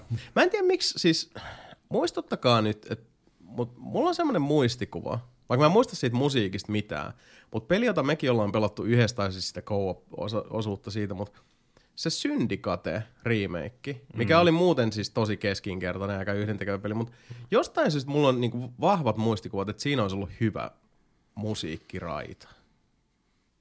Mä en tiedä, niinku, siis, onko tämä nyt vaan joku outo residuaalinen niinku harhakuva, mutta jotenkin mulla on päässä semmoinen, että siinä pelissä nyt ei ollut kauheasti mitään niinku kotiin kirjoittamisen arvosta, mutta se musa oli jees. Ja toinen, mistä on puhuttu, on tämä uusi Doomi. Mick Gordonin musat, joo. Itse asiassa Mick Gordonin musat oli Doom 2016, kyllä. Ei Doom Eternali, missä ne runkkas sen ihan. Mun uusi Doom on tämä 2016. Doom fuck Mick Gordon over Eternally edition. Se niin Doom Eternal on silleen ihan jees sit loppupeleissä, kun tottuu se systeemi. Mutta se on siis niinku 2016 Doom on niinku ihan 10/10, se toimii niin helvetin hyvin se soundtrack ja niinku siis se action ja kaikki tälleen näin. Ja mä dikkaan siitä just se niinku, kuinka se loppuu se ensimmäinen biisi siinä tutorialin jälkeen. Joo, se siihen haulikon virittämiseen. Virittämiseen. Ei kai aseita viritetä, en tiedä. Voit se virittää vaikka triggeriä tai joka tapauksessa. Varsin jousen. Ja itse asiassa yksi peli, josta puhuttiin täysin ohimennen tuossa ennen kuin Kela lähti pyörimään, joka on niinku siis välivideoiden ja muiden osalta ja niinku puitteiden osalta tosi jees, mutta muuten ihan helvetin keskinkertainen, eli Atomic Heart. Mutta siinä on myös, suosittelen pistää esimerkiksi Spotifysta soimaan, koska siinä on Mick Gordonin tekemä soundtrack, ja se on erinomainen. Kyllä. It's very good. Pelin... Niin. Not so great. Mut hei, jatket nyt. Ja tietysti pitää heikuttaa Yu-Gi-Oh! Kallion kaikki soundtrackeja ja Kissan 3 kaikki soundtrackeja. Come on. Juki on hieno mies. Ari Pulkkisen Resogonin soundtrack on vittu hyvä. Joo, Pulkkinen on kyllä kans kova luu. Mut hei, nyt mä vaadin reportaasia pelistä, jonka väitetään potentiaalisesti olevaa käänteen tekevä Ja jos me tehtäisiin semmoista niinku clickbait-paskaa, niin taas se niinku, other game developers hate this game. Massive drama. Mä oon kirjaimellisesti nähnyt tommosia otsikoita siitä. Joo, siis tikusta asiaa liian kanssa, ehdottomasti, mutta taas toisaalta niinku slow times. Ja kuitenkin, jos me katsotaan, siirtään kaikki toi sivuun, mitä ilmeisimmin nyt ollaan aika selkeästi klassikon syrjässä kiinni. En mä tiedä, onko Diablo niin... Eihän se olekaan, koska mitäs Baldur's Gate 3? Don't you guys have phones? Ai. Niin, eli Antero ja Mika ovat pelanneet tahoillaan, ja Mika on striimiä, jossa myös Kolmar, eli Timo, messissä terkui sinne, ja olette edenneet omilla tahoillanne pelissä, josta olen kuullut pelkkää hyvää. Itse asiassa pakko sanoa ihan tälleen niin kuin välihuomiona, että yksi frendi oltiin tuossa eri mökkimiitissä viime viikonloppuna, ei väliksi. Ja se vaan sanoi siellä kanssa, niin kuin meidän ikäinen kundi, ja se oli vaan silleen, että mulla niin kuin ei ole vuosiin tullut semmoista niinku fiilistä, mikä tuli niinku muksuna peleistä, että sä oot vaan silleen, että mitä seuraavaksi tapahtuu, ja sä haluat vaan niinku olla siellä ja niinku sä sanoit, että ennen tätä niin City Skylines oli semmoinen, missä meni vaan niinku putkiaivot päälle ja halusi vaan kokea sitä. Mut nyt Baldur's Gate 3. Ja siis just semmoinen, niinku, että on palauttanut sen semmoisen tietynlaisen niinku wow-efektin pelaamiseen, mikä on meillekin, kun me pelataan paljon, mutta me ollaan koettu niin paljon, että se wow-efekti, se on vaikeampi löytää. Ei ollut kuitenkaan Jarski, joka sanottu. Niin. Ei ollut Jarski, joka sanoi. Ei ollut. Koska Jarski on sanonut tätä samaa. Niin. Okei. Mulle. Me ollaan se. Joo, Jarski on meidän vanha friend, joka on myös niinku samaa ikäluokkaa ja, kyllä. Ja pelannut pienen ikänsä. Varmaan siitä kakkosestakin joku 20 vuotta aikaa, kun se tuli. Siitä on hetki jo vierättänyt. Mulla se ei tehnyt koska ehkä ne aikaisemmat Divinity Originalsinit. Niin siis Larianin aikaisemmat pelit, niin ne ehkä palautti sellaisen niin kuin oli niinku vaikka just alkuperäiset Baldur's Gateit, mitkä oli silloin kauan sitten, oli silleen wow. Joo. Ja sitten nämä Divinity Originalsinit oli semmoiset seuraavat wow-efektit. Joo, se täytyy sanoa, että Siion näki sen, että miten niinku se semmoinen tietty, mistä varmasti päästään tässäkin puhumaan, mutta niinku, mistä on paljon puhuttu se, että kuinka hyvin Larian osaa, kun tämä on taas se, että sä et voi ottaa vaan pöytäroolipelin tiettyjä elementtejä ja vaan siis siirtää niitä, tai siis voit, mutta siis jos ne siirtää suoraan, ne ei vaan toimi, niin mitä juttu esimerkiksi kaikki tämmöiset niinku keskusteluvalinnat, niinku siis co-op Divinity Originalsinissä, mitä kaikki juttuja siinä oli, miten se otti huomioon se, että jos sulla on useampi pelaaja roolipelimäisyyksineen, oli tehty tosi hyvin. Mä muistan silloin, kun kuulin, että okei, ne tekee Baldur's Gate 3, okei, Divinity-porukka, koska Divinity Originalsin on helvetin hyvä peli, ja myös niinku siis hyvin siis pöytäroolipelimäinen, mutta silleen, mä muistan, että aika monta kertaa sitäkin pelatessa ollut silleen. Divinity. Koska se on toinen, mihin mä vedin eka Divinity siniin ja Shenmue 3:n pistin rahaa. Joo, mutta joo, se muistaa, ne oli Larian. Mutta se vei sen niinku ns nykyminän wow-hetken ton tyylistä pelistä multa. Mutta se ei nyt ota yhtään pois Baldur's Gate, se on ihan loistava peli. Mä taidan mennä kotiin ostaan sen. Kyllä mä suosittelin. Mulla on kanssa seuraavana heti kun saa ton Forbidden Westin, tai siis Burning Shoresin tosta pois. Ragnar, please. Ragnar haluaa nyt kovasti syliin, mutta nyt se ei oikein. Mutta se niinku just nämä kaikki otsikot, että kuinka se on niinku jotenkin, no mä tiedän miten sen sanoisi, että mitä siitä nyt valitetaan? Se on liian hyvä. Se on niinku liian hyvää mukamassa. Niin on siinä siis nostanut riman liian korkealle. Niin, kun mä oikein tiedän, että onko se varsinaisesti valittamista, kun mä oon lukenut kaikki ne tweetit ja sen keskustelun niiltä pelintekijöiltä, ja sitten taas ne mediaotsikot ja sisällä, mitä tästä on revitty, niin silleen, siis mulla tulee se fiilis, että tavallaan niin tietysti, jos otatte jonkun minkä tahansa kuvan käsittelyohjelman ja minkä tahansa kuvan, ja sitten vaan vedätte sieltä niin kirkkauden ja värilämpötilä, kaiken tappiin, silleen okei, tuossa on vielä niin samoja tunnusmerkkejä kuin siinä alkuperäisessä, mutta kaikki on vaan nyt niin räjäytetty isolleen, niin toisaalta myös täytyy sanoa se, että ei nyt tässä, siis se, että joku niinku tyyli jossain Steamissa tai Twitterissä on silleen, että kaikkien pelien pitäisi olla yhtä isoja ja laajoja kuin, ja pieteetillä viimeisteltyjä kuin joku Baldur's Gate 3, silleen, että ei tietenkään, ja siis kukaan nyt ei niinku siis sellaista, ei, Ja siihen mä olin tulossa, että ei se ole mun mielestä kuitenkaan semmoinen jumalpeli niin sanotusti. Siellä on ne omat puutteensa ja siellä on ne omat jutut. Se on vaan niin kuin tarinallisesti ja teknisesti se taistelumekaniikka, kaikki se toimii tosi hyvin. Se on mun mielestä tossa, mä Divinitystä niin kuin siis hirveästi digannut. Mutta mä niinku, siis ymmärsin kyllä sen pointin siinä. Mä esimerkiksi dikkasin Pathfinderista, niinku siis Kingmakerista enemmän. Se järjestelmä toimii mulle paremmin, niinku siis miten mä tykkään pelata tommosia. Mulla taas toistepäin. Kummastakin tykkäsin, mutta enemmän Divinitystä. Joo. Ei siinä mitään vikaa ollut. Mun mielestä Baldur's Gate 3 nyt on musta on hyvä yhdistelmä, niinku siis just semmoista järjestelmää, eli toi käyttää Vitosediten ja Dungeons and Dragonsissa ja sitten niinku se Divinityn, tossa on toi sama reaktiojärjestelmä käytännössä ja sitten se, että voit raahata asioita ja niinku siis kaikkea tämmöistä. Jos siellä on vettä, niin vesi johtaa sähköä ja jos siellä on öljyä, niin öljy syttyy tuleen ja jos öljy syttyy tuleen ja se menee jonnekin, mikä räjähtää, niin sitten se räjähtää. Ja jos tulee heität semmoisia helvetinmoisia ketjureaktioita. Ja niin, jos sä heität helttipullon sun toisen hahmon viereen, niin se helttaa sitä. Kaikki tällaisia. Niin se oli hienoa, kun tuli just silleen, että oh god, en saanut mitenkään hiillattua tuota. Niin. Mä oon korkealla tornissa, meidän klierikki tipahti sinne alas ja sitten on vaan silleen, että YOLO swag god! Sieltä ylhäältä tornista ikkunasta ulos siihen jalkojen juureen. Ja sitten siinä on kaikki sellaisia, niinku, mulla oli yksi semmoinen, niinku, että oli ambush, siis tämmöinen, niinku, että ne oli sillalla odottamassa mua. Sitten mä huomasin sen, kiersin niiden taakse. Sitten mä aloitin sen taistelun silleen, että mun vahva hahmo nosti sen vihollisen ja heitti sen alas sieltä sillalta. Ja niinku, kaikki tällaisia juttuja, niinku, toimii ihan sika hyvin. Niin. Se ei välttämättä on niinku siis, siinä ei tuu tommosia, ne ei niinku tapahdu silleen niinku siis, miten hän sanoisi, sun pitää itse vähän niinku värittää niitä juttuja, jos silleen. Vähän silleen niinku, mitä niinku siis, miten Dungeon Masteri kertoo niitä hommia. Meikin olisi varmaan ensimmäinen niinku siis encounteri oli, Kolmar meni vaan painelemaan jotain nappuloita ja tiputti sen patsaan puolen meidän jengin päälle siitä. Siitä meni lattia paskaksi, Kolmar itse kompastui sen reikään ja sitten siellä reijessä oli sitten niinku, se tippui jonkun toisen groupin päälle käytännössä siellä. Sitten alkoi tappelu. Mutta me ei oltu vielä siinä tappelussa niinku siellä yläpuolella, vaan Kolmar oli siellä tappelussa siellä alapuolella, mikä on, koska niinku pelaat multiplayer siinä. Voit molemmat, me voi mennä ihan niinku, ei olla testattu niinku kuinka pitkälle, te voitte mennä toisistanne, mutta molemmat voi mennä ihan niinku siis omiin hommiin siellä, ja eikä tuu sitä niinku klassista you must gather your party before venturing forth.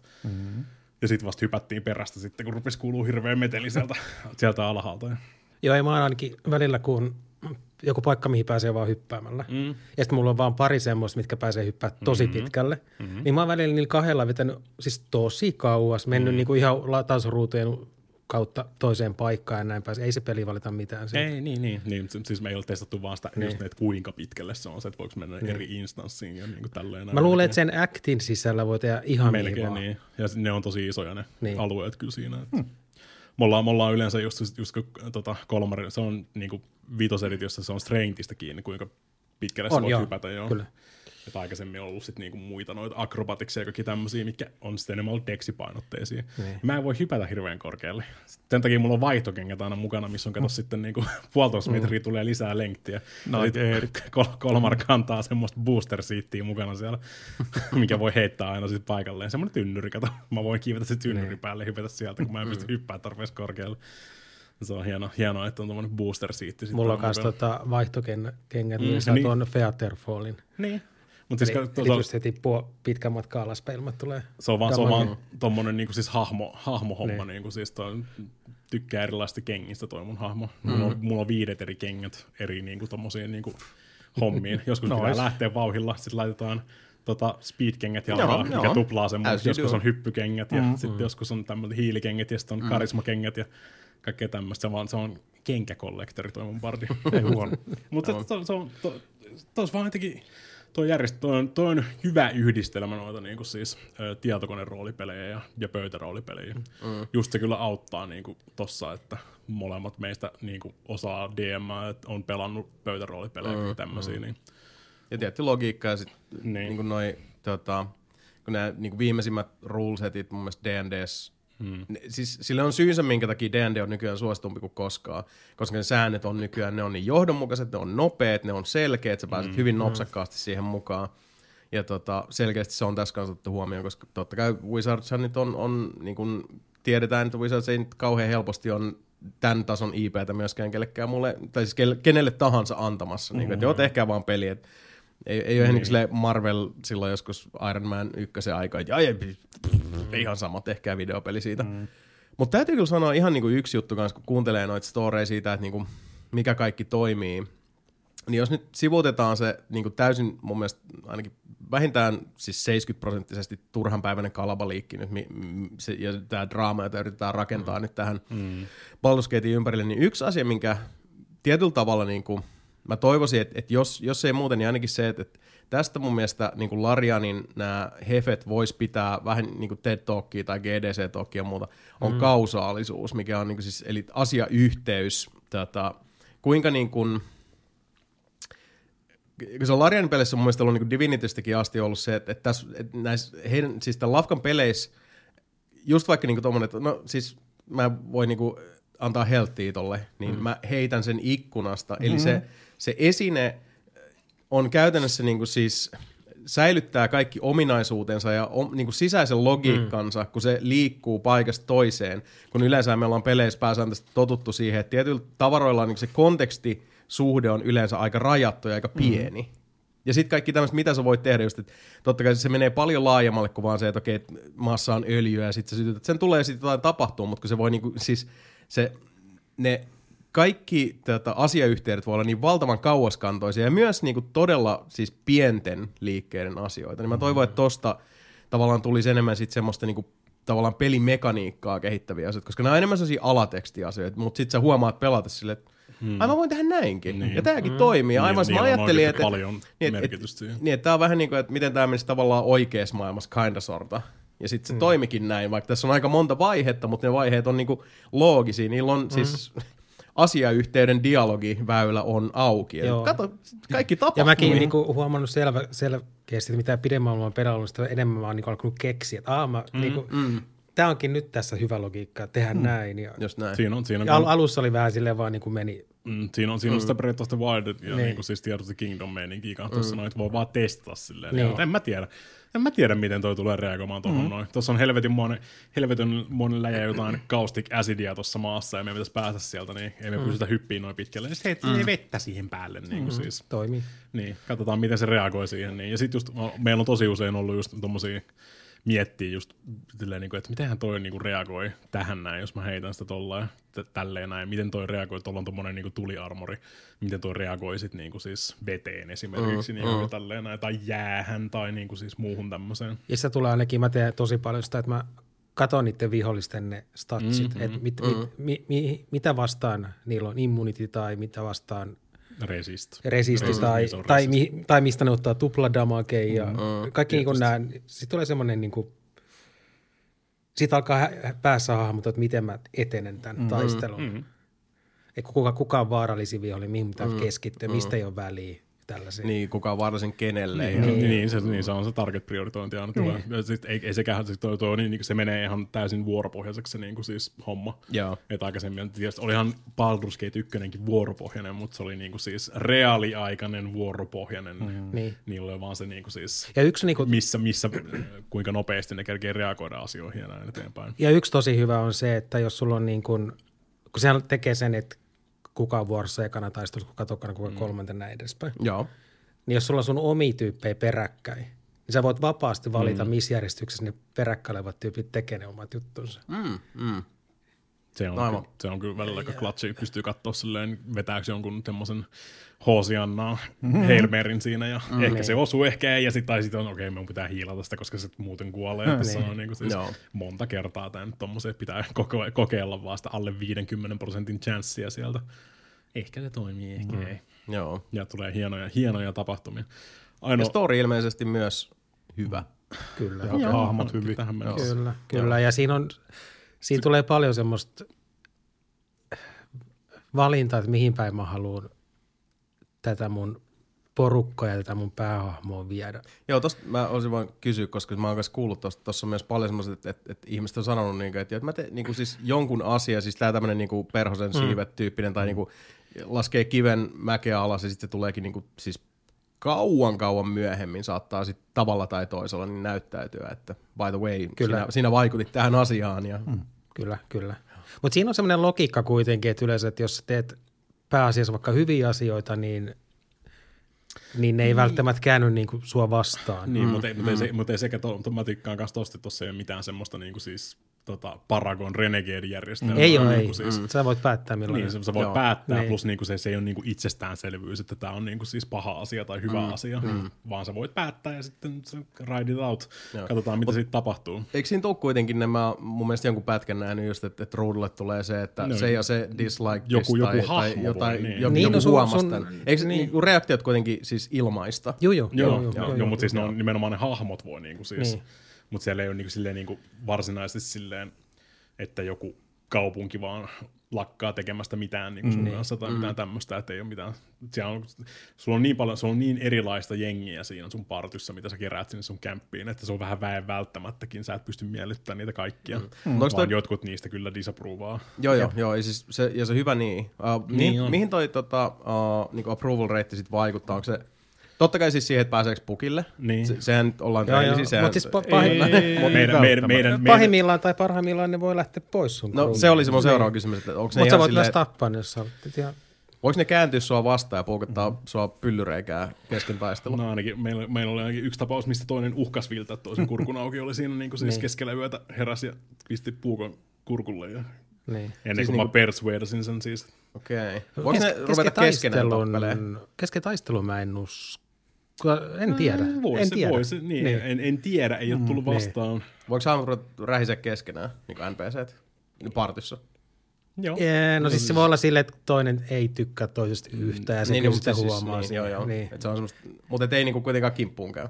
Ei ainakaan mulla ole tullut vastaan. Mutta... Ei olla päästy vielä sen tilanteen, mutta siis mä voin sanoa, että en mä epäile. You never know. Jos mä en olisi onnistunut lepyttämään sitä, niin musta tuntuu, että mä olisin menettänyt jomman kumman niistä. Niin kuin siis siinä tapauksessa. Niin, toi kuitenkin siis tuo niin eri tavalla panoksia. Siis me kaikki muistetaan Mass Effect ja Rexin Talking Down. Älä nyt. No, kyllä se oli oikeasti sillä linjalla niinku siis. Joo. Bad Blood niin, mutta se on kaksi ihan eri niinku siis eri puolen niinku tyyppiä siinä, ketkä niinku sattuu vaan sitten joutumaan tukkanuotta sille siinä. Ja. Kyllä toi lisää sitä merkityksellisyyttä kuitenkin sit se, että ja pitää olla niitä panoksia, joilla pelataan. Niin, sekin, että me ollaan missattu yksi hahmo ihan kokonaan niinku Kalmarin kanssa. Siinä. Joo, siitä oli tässä puhetta, että Antero ei ollut uskoa korviaan, että joku oli missattu. Mutta siis me ollaan menty niinku siis sillä systeemillä, että me niinku ei latailla niinku siis tälleen näin, muuta kuin jos me kuollaan tietysti. Joo. Ladataan, ei mitään hardcorea koiteta vetää siinä, mutta siis niinku kaikki tommoset niinku valinnat ja kaikki tämmöiset pidetään. Ja tohonkin liittyen niin on useampia keskusteluita, missä voi käydä niin, että jos sä valitset tietyt lainit, niin game over. Niin, jos sä menet tekemään asioita, mitkä ei ole hyvin suositeltavia ja sit feilaat sun rollin siinä. Mutta se niinku antaa tehdä ne. Joo. Pitääkin. Aivan. Ja sit vaan todetaan, että okei, koska sä teit näin, niin nyt tapahtui näin ja game over. Mä en ole yhtäkään semmoista keskustelufeilua vetänyt vielä tuossa noin. Mutta mä oon aika varma, että meillä kävi niinku... Kritti ykkönen, se kun osuu, niin se osuu. Ei mä oon aika varma, että me feilattiin yksi homma, mitä Antero ei ole feilannut ja sen takia me teurastettiin siellä koko kylällinen jengiä suurin piirtein niinku siis... En ole teurastunut kylällistä jengiä. Niin, Act 2. koko Last Light Inni. Oho. paitsi Jaher. Kaikki muut paitsi Jaher. Kaikki muut Harperit laitettiin kylmäksi. Okay. No siis tekevälle sattuu ja rapatessa roiskuu. Joo, mutta siis se oli niinku, ei, senkin lisäksi niin, että se oli aika vaikea tappelu, koska niitä on oikeasti vitusti. Niitä oli varmaan 20 tai 30 siellä. Ja ne kaikki kääntyi meitä vastaan. Ja sitten ne vielä spavnaa lisää jengiä sinne. Niin. Mutta vielä se, että niinku, siis siellä oli paljon jengiä, ketkä oli ollut siitä pelin alusta niinku lähtien. Liittyykö tähän härkä? No siis on se härkäkin siellä ja se härkäkin kuoli. Mutta se ei liittynyt, okei. Ei se ihan siihen härkäkin ihan siihen tarinaan, niin ei, siis tarinaan, mitä eteenpäin mennään. Koska mä ymmärsin, että senkin kanssa, kun tekee vääriä valintoja, niin päästään tuohon samaan lopputulokseen. Siitä mä en saa sanoa. Mutta siellä on ihan niinku siis NPC, ketkä on ollut ihan siitä alusta lähtien niinku siis messissä eikä ne kanssa tehnyt hommia siinä. Ja sitten ne kääntyi. Aivan. Me teurastettiin ne kaikki. Noihin teidän viittauksiin liittyen, niin siellä Act 1 on tietty trolli ja hobgoblin. Ai vittu. Tällainen, avataan yksi ladonovia, siellä tapahtuu asioita. Ei, joo, sen pätkä mä oon nähnyt, koska siis myös niinku täytyy sanoa, että yksi hilpeä tämmönen niinku johdannainen tästä koko Baldur's Gate-huomiosta on ollut myös niinku tää siis baneeminen. Baneemista on paljon ja karhunkin kanssa voi mennä nuotta silleen. Ja. Paitsi meidän karismaattinen Charisma Machine fuckboy pardi ei ole vielä pannut ketään, toisin kuin meidän strengthi kääpiö on jo. Tasainen kääpiö. Niin, mutta se on just silleen, se on se incel-taktiikka siellä meidän kämpissä silleen, niin what the fuck? Miksi ei kukaan harrasta seksiä? Mun kanssa kaikki vaan silleen, että sä oot liian ärsyttävä sun pardi-bullshitin kanssa todennäköisesti. Tunkee sen luutun perseeseen, se menee ainakin muualle sieltä. Sillä aikaa kolmarin kääpi on silleen vaan niinku. Mä oon aika vahva. Niin. Would you like to see these testicles? Kirjaimellisesti näkynyt kolmarin kivekset. Ei kolmarin kivekset. No on sen hahmon nimi on kolmarin kivekset. On näkynyt streamissä. Can't confirm. Mahtava kuulla. Joo, siis toi kyllä kuulostaa ihan hemmetin hyvältä peliltä. Niin, kyllä. Just kans se, että niinku kaikki ne dialogit ja kaikki tämmöiset, ne on ihan näyteltyjä. Ja sit on just niinku se Mass Effect-ish keskustelu niinku homma silleen. Niinku, just se, että niinku siis vaihdetaan kuvakulumaan silleen, niinku, että sinun reaktio, sinun tää puhuu.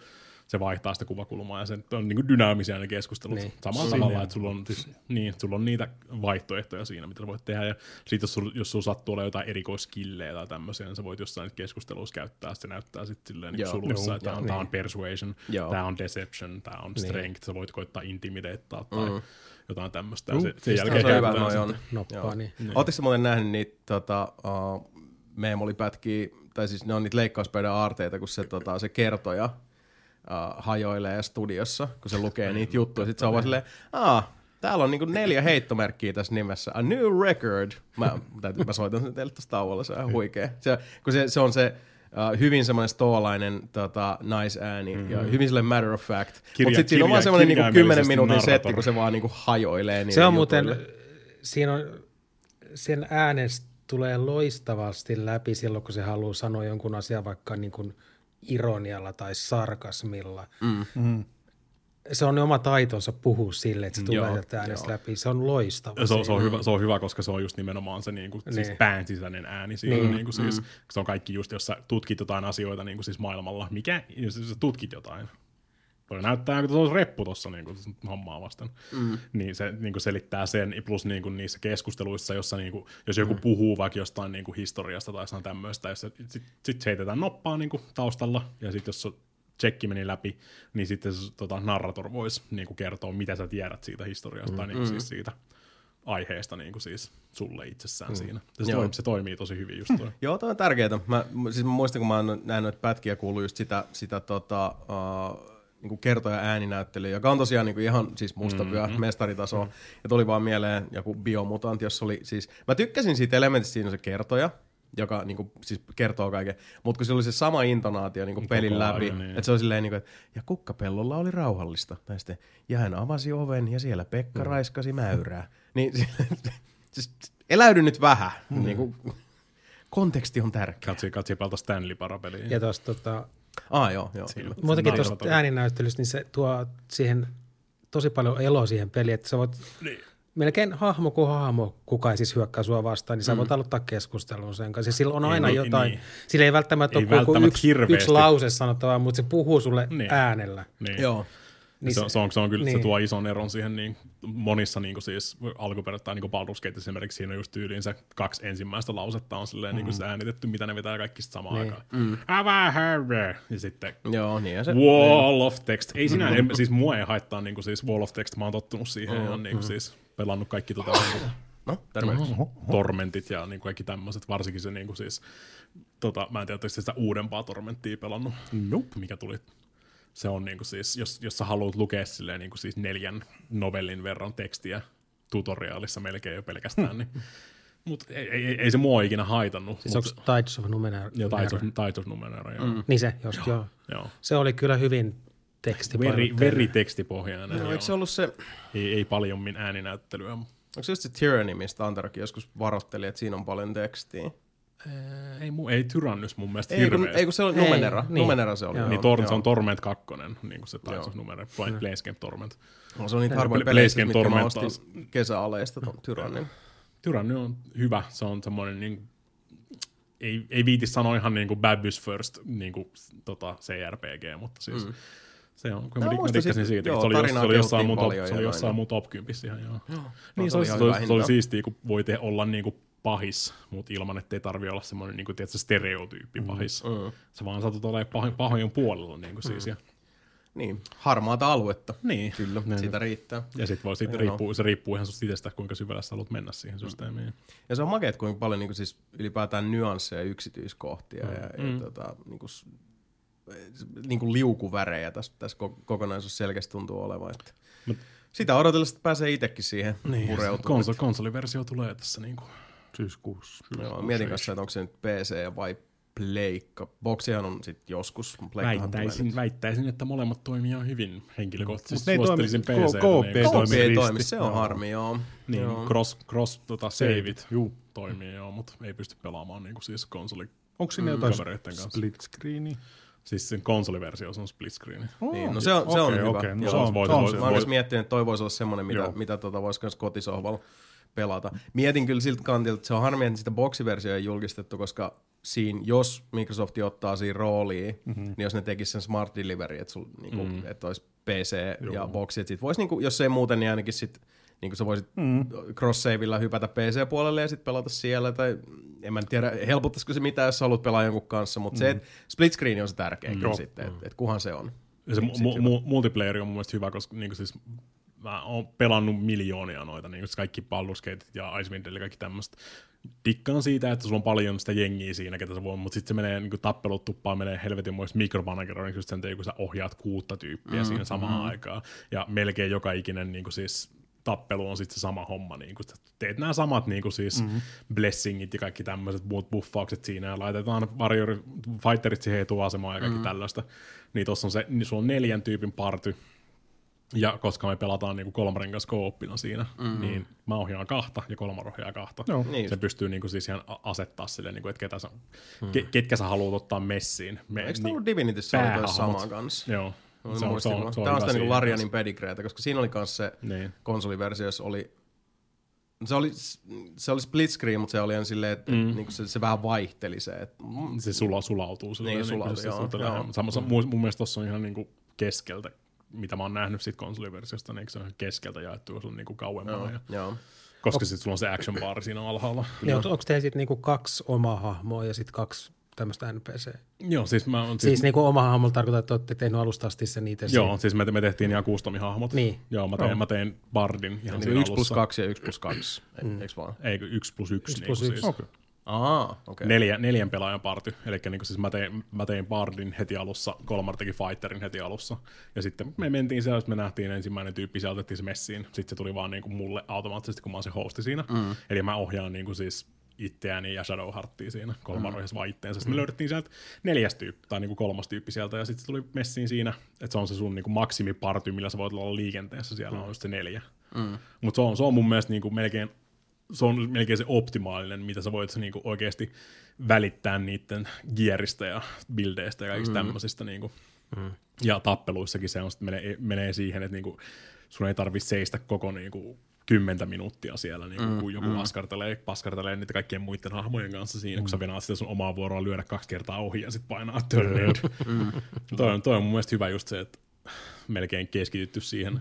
Mulla on se supporttipuoli siellä, pardi ja klerikki sitten. Miten se, kun yksikään niistä mukaan tulevista kumppaneista ei ole bardi, enkä mä itsekään, niin miten se soitin homma toimii siinä? no siis sä voit soitella, sä voit, siis enimmäkseen se on vaan plussaa, niin kuin, siis ihan niin kuin, ja se on RP:tä, plus sä voit soitella ja jengi heittää sulle massia, jos sä soitat hyvin. Ei, mutta onko siinä taistelussa mitään niin kuin? No siis tietysti siis Bardic Inspiration, niin. Niin kuin siis se on vaan käytännössä tee hyvin, ding, ding, ding, ding, ja heittää vähän luuttua vähän sinne päin. Niin kuin. Ei sulla mitään powerpalladeja on vedellä siinä välissä. Että. No siinä on vaan niin DLCn tai sitten niin ladattavana päivityksenä toi ottaa sen Last of Us 2, se kitarasysteemin siinä. Kyllä muistaakseni kerran rupesin soittaa jossain, kun mulla ei ollut oikeasti mitään tekemistä. Niin kuin, siis mä olin ihan niin kuin siis... Mä olin liian korkealla, mä en olisi päässyt sinne messiin, mä rupesin soittaa siellä. Kyllä taisi jotain kiinnittää jonkun huomion silleen, niin kuin rupesin vaan soittaa siellä kesken tappelun. As you do. Niin, no siis niin bardit tekee. No näin bardit tekee kyllä. Niin, bardit seisoo takana ja sitten ne huutelee sieltä takaa, että sulla on rumanaama ja kummat ei saa naasta. It's weird, mulla on 20 karismaa, niin kuin tässä näin, siltikään ei onnistu ollenkaan. Niin, no näin se joskus käy. Mä rupesin just miettimään, että tämä yllättävän viihdyttävä Dungeons & Dragons-elokuva Honor Among Thieves, jossa on jota tähdittää tosiaan bardi, niin ei sillekään kyllä tainnut reunaa lohjata siinä pahemmin. En nyt ihan väärin muista. Mutta joo, siis D&D:llä on kyllä nyt siis melkoinen kultakausi käynnissä. Et vaikka ilmeisesti se elokuva nyt ei menestynyt ihan toivotulla lailla, mutta se oli siis se on hyvä. Se on hyvä elokuva. Se kannattaa katsoa. Siis se on tosi hyvä. For what it is, se on erittäin jees. Hyvä, varsinkin jos vertaa niihin satana Uwe Bollin Dungeons & Dragons'in. Joo, ei lähetä niihin ollenkaan. Tai sitten siihen Dungeons & Dragonsiin, mikä tehtiin joskus silloin myös. Joo, Jeremy Irons, kun siinä on pahiksena. No mut hei, siinä tuli rautaisenos BG3, ja siis faktahomma on se, tulee jatkossa lisääkin. Tästä keskustellaan kyllä paljon. Mä oon tosin itse asiassa... Tää on vasta tämmönen snadi pintaraapasu tähän. Joo, mä katsoin, eikö mä seuraavaa... jaksoa mennessä itse aloittaa. Mulla itse asiassa Fort Solis ja sitten Texas Chainsaw Massacre, niin niistä mä ehkä mainitsen. Ne on tuossa arvostelujonossa. Tiedätkö, mikä mukaan pitää mainita, mikä on kanssa, kun se Divinity perua siitä, niin meidän piti tappaa 3 semmoista niin kuin siis chieftainia käytännössä siellä semmoisessa niin kuin örkkitemppelissä siinä. Pari niistä saatiin ihan helposti silleen vaan, että hei, tuu käymään tuolla, no juttelee tuonne noin, ja sitten ovi kiinni, ja sitten vaan gänkettiin se yhdessä vuorossa, ettei se kerännyt sanoa yhtään mitään. Toinen me jiitattiin kalliolta alas, niin kuin siinä. Hei, tuu tsiikaa, mitä tuolla on, ja alas kalliolta. Sitten yksi oli vaan silleen, se halusi hengätä siinä omalla troonillansa ja huudella sieltä, niin sanoin, fuck it.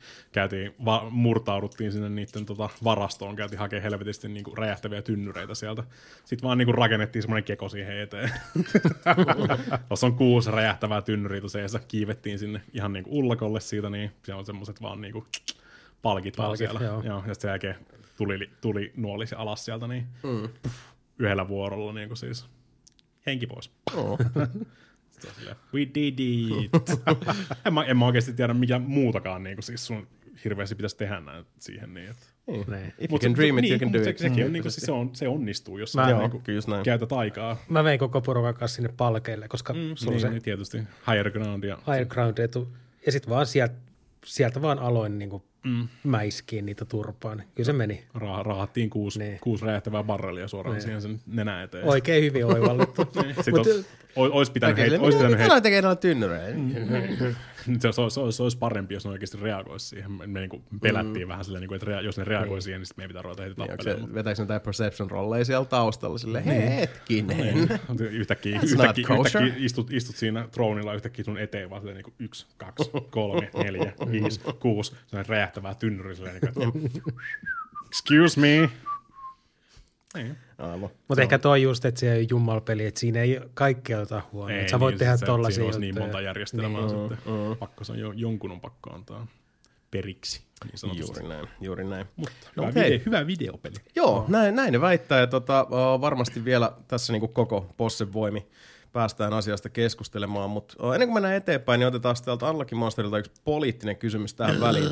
Jos minkä tahansa suomalaisen pelihahmon tai valinnan helpottamaksi suomalaisen pelistudion tekemän hahmon voisi valita Suomen seuraavaksi presidentiksi, kuka se olisi? Kenties suomalaista alkoloisuutta vahvasti tukeva Max Payne vai kenties byroon johtajana tai Jesse Faden tai tunnettu vihainen punaisen värille lintu, kenties Uuno Turhapuro. No sekin ollut pelissä no, itse asiassa. Joo. Kun on muuttaa maalle Commodore 64. Kyllä, kyllä. Jaa. Niin joo, joudutaan taas äänestää presidentinvaaleissakin. Ai voi. Äänestää sen janitorin kontrollista vaan. Joo, Martti Suosalo niinku tulisi vaan sieltä silleen, että you are running like your head as a third leg. Älä wegistä ne rokkariet. Ei älä, joo, no, älä wegistä. Rokkariet. Siitä on kyllä hetki aikaa, kun älä wegin pelannut, niin en kyllä muuta. Siellä on kaksi semmoista veljestä siellä ihme hullujen huoneella, vaan missä ne asukaan. Sitten niillä on se Ragnarok. Bändi vai mikä vittu. Niin Sons of Ragnarok, joka esiintyy kans, tai on se biisi tossa Controlissa. Toinen niistä. All right, eikä siinä. Ennen kuin mennään eteenpäin taas toinen vielä, mä katsoin, haluan vaan, että huomioidaan Dear Nelin pelissä noi kysymykset. Täällä Neblini heittää pienen tämmösen mitä? Eikö toi Neblin? Sebu vaan naureskelee. Neblini? Sebu vaan nauroi. Ota kiinni mun Neblinistä. I'm not a Neblin. I'm a gnome. Anyway, Neblini kertoo, että morjens aloittaa lausuntonsa. Tässä on nyt käynyt niin hassulla tavalla, että unohdin teidät muutamaksi vuodeksi kokonaan, ja nyt ihan hiljattain muistin teidän olemassaolonne ja aloin taas kuuntelemaan podea. Ja niissä riittää kuunneltavaa vielä pitkäksi aikaa, erikoisesti kyllä kuuntelen podit uusimmasta vanhimpaan päin, koska sieltä vanhemmasta päästä olin ne paljon kuunnellutkin, mutta en muista mihin jäin. Paljasta olen jäänyt paitsi joka tapauksessa. Kysymykseni kuuluukin, mikä on teidän Content Creator TMS, jonka seuraaminen on vain syystä tai toisesta jäänyt ajan saatossa, ja sitten vuosien päästä yhtäkkiä muistattekin hänet ja alatte taas seuraamaan. Hyvä meno, jatkakaa samaan malliin, rakastun teitä. Kiitos Neblini, mekin rakastamme sinua, ja tervetuloa takaisin. Kiva, kun olet täällä. Kyllä.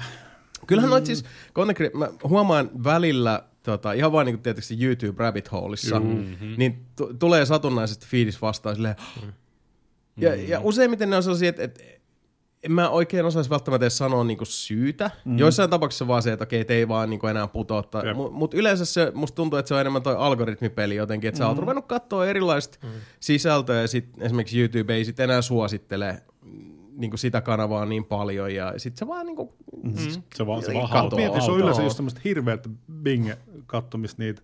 Jep. Se et edes taju sitä, että se on niinku viimeinen video, mitä sä tuut katsomaan. Pitkä aikaa sillä. Se yhtäkkiä vajaa.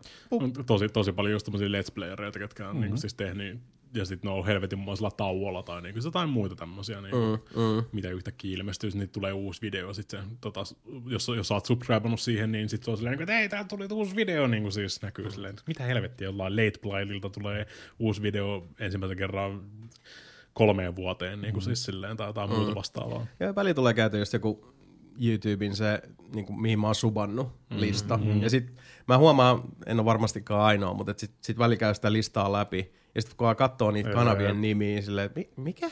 Kuka? Missä? Ja sit pitää mennä niinku kattoo sitä sisältöä silleen, okei, niin, right. I remember this. Joo. En mä nyt tiedä niinku suoraan. Yhdessä mä muistan, että mä katsoin aika paljon niitä Jax Films-juttuja. Silloin nää niinku Your Grammar Sucks ja siis semmoista niinku komediallista sisältöä teki paljon. Ihan hauska tyyppi. Tekee edelleen hyvin paljon, mutta sen mä vaan huomasin itse asiassa suht koht hiljattain. Mun tuli joku silleen, että ai niin, Jax Films, en ole kattanut aikoihin. Nykyään muutenkin YouTube on vaan shorts tommonen siis yhtäkkiä oikeesti katot niitä joku 2 tuntia putkeen vaan silleen shortsiin. Joo, mä ehkä vahingossa jonkun tunnin silloin tällä jäänyt vitu shorts loopiin. Kyllä. Mikä on tosi häiritsevää kyllä välillä, mutta joskus se vaan sattuu osuu kohilleen siinä. Niin. Mulla ehkä niin päin, että saattaa joltain tulla semmoinen yksi video, mikä kiinnostaa. Ja sit mä yleensä katon, ja sit mä katon aina sen jälkeen sen kanavaa, että mitä se sisältää. Ja sitten vaan huomaa, että okei, tää oli näköjään nyt ainoa. Poikkeus. Niitäkin on, joo. Et ehkä niinpä enemmän. Joo, ja jossain tapauksessa huomaa, mietin, että on esimerkiksi semmoiset kanavat, mitä tuli joskus seurattua, esimerkiksi niinku Spectre Sound Studios, mikä on enemmän sitten niinku tätä musiikin tuotantopuolta, aina niinku tommosen niinku miksaajan kautta niinku studioheadin näkökulmasta, ja sitten oli semmoinen kanava joskus kuin The Punk Rock NBA, mun mielestä tyyppi tekee nykyään omalla nimellä kuin Finn McKenty tai muu.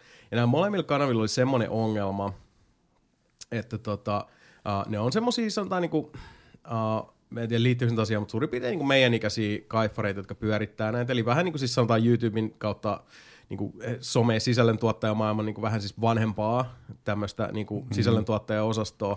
Ja molemmille kävi jotenkin se semmoinen tietty, en halua sanoa niinku konahtaminen, mutta sellainen, että niiden sisältö alkoi tulla sellaista todella epämiellyttävää, vähän niin kuin katkeruuden ja ylimielisyyden väliin, mihin sitten taas niin kuin, alkoi tulla sellaisia elementtejä, että kun niillä alkoi se yhteisö olla siinä ympärillä semmoinen, niin se vähän tuntui siltä, että sieltä niin kuin, tavallaan niiden fanirivien takaa huudellaan niitä mielipiteitä. Ja varsinkin Finn McKenty on mun mielestä siis niinku todella niinku siis inhottava tyyppi, joka se tekee sellaisia, niinku, siltä tulee sellaisia lausuntoja, että joo, et niinku, kaikki, jotka nyt valitti jostain, kun sanoin, että black metal on paskaa, niin nämä on vaan niitä tyyppejä, että koko se skene on täynnä niitä ihmisiä, jotka vaan niinku istuu kellarissa äidinhelmoissa. Ja okei, niin voi sanoa, ja ihan vapaasti, jos siltä tuntuu, mutta sitten vaan se, dude, sulla on niinku platformia ja sulla on vaan isompi äänitorvi. Ja toi tuntuu vaan siltä, että se niinku siis et sä niinku lyöt alaspäin huomattavasti isommalla nyrkillä. Ja sit tommosia on ollut enemmän kuin niinku pari hassuja. Mulla tuli just mieleen se Boogieni. Voi hyvä vittu, mitä saatanaa tapahtuu. Se on joo tippunut kyllä korkealta ja kovaa. Onko sillä koskaan ollut jotain hyvää kontenttia vai? Oh. No siis se on. Kyllä mä sanoisin, että se oli semmoinen niinku positiivisuuden äänitorvi pitkään, mutta sitten kaikki nämä rahahommat ja kaikki tämä. Ja sitten kun se on aina ollut vähän semmoinen, niinku, että you mä oon nyt tässä chosen one! Francis on ihan eri asia. Joo, se on kyllä kans tippunut korkealta ja kovaa. Aika monta itse asiassa noista on ollut sellaisia, nyt kun miettii, niin kaiken maailman Shane Dawsonit sun muut. Niin. En tiedä, varmasti edelleen on niinku, kova. Ja sitten oli se yksi tyyppi, joka teki aina niitä, se niinku laulo pelitrailereiden päälle sellaisia hassuja juttuja, mutta silläkin oli jotain näitä MeToo-hommia. Ei, se oli toi... Se on toinen. Se teki itse asiassa Jack Spilsin puolella. Se oli myös näitä niinku superisoja tubettajilla, oli joku niinku 8 eri kanavaa ja sit tuli kaikki todella häiritseviä syytöksiä ja mä en tiedä, kai se edelleenkin tekee tavaraa, on niinku yleisöä löytyy ja noin, mutta sekin sit nytkin ollaan tällä hetkellä käymässä läpi sitä Linus Tech Tips Meltdownia tällä hetkellä. Sitten on semmoisia, niin kuin, mitä ehkä voisi... Ainakin jos laatu säilyisi hyvänä, niin seuraa edelleen, mutta ne ei enää vaan tee. Niin kuin just tuossa tuli vastaan, katsoin mun YouTube-katseluhistoriaa. Niin katsoin sieltä niin kuin alkupäästä, mistä se on lähtenyt liikkeelle. Niin ei me tiedetä, missä vallaton sata on. ei. Se on jälleen kerran tärkeä huomio. Hyvät naiset herrat, me emme tiedä, missä vallaton sata on. Vai tiedetään.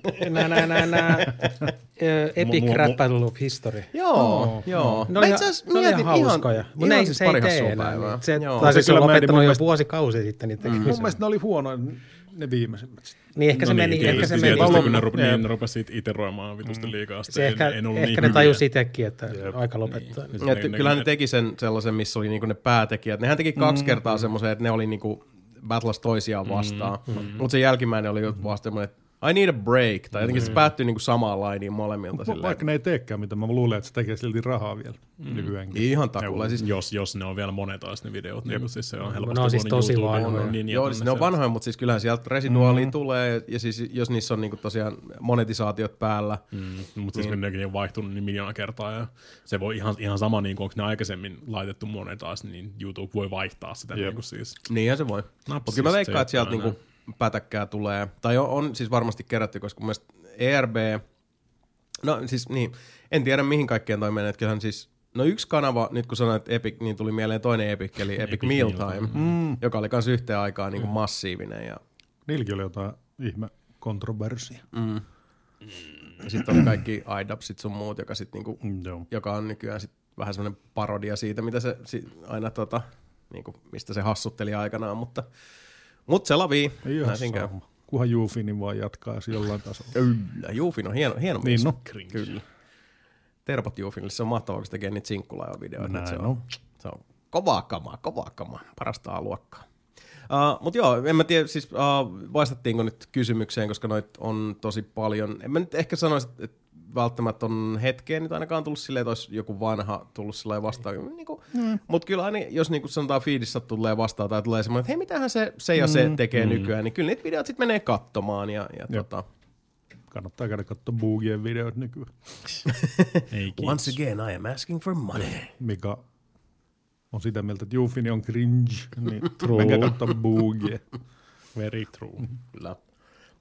Mutta hei, pitäisiköhän meidän tässä vaiheessa ottaa vaikka pieni break, siellä olisi 1,5 tuntia tavaraa nauhalla. Otetaan pieni välitankkaus, käänteinen välitankkaus, ehkä vähän kahvia ja pissaa. Saa niinku... En mä nyt ajatellut pissaa tankata kyllä, mutta... niin mä mietin kanssa. Tankki täyttä. Kyllä. Joo, eikä siinä. Pistetään tästä vähän musiikkia soimaan ja palataan aivan tuota poikkaa.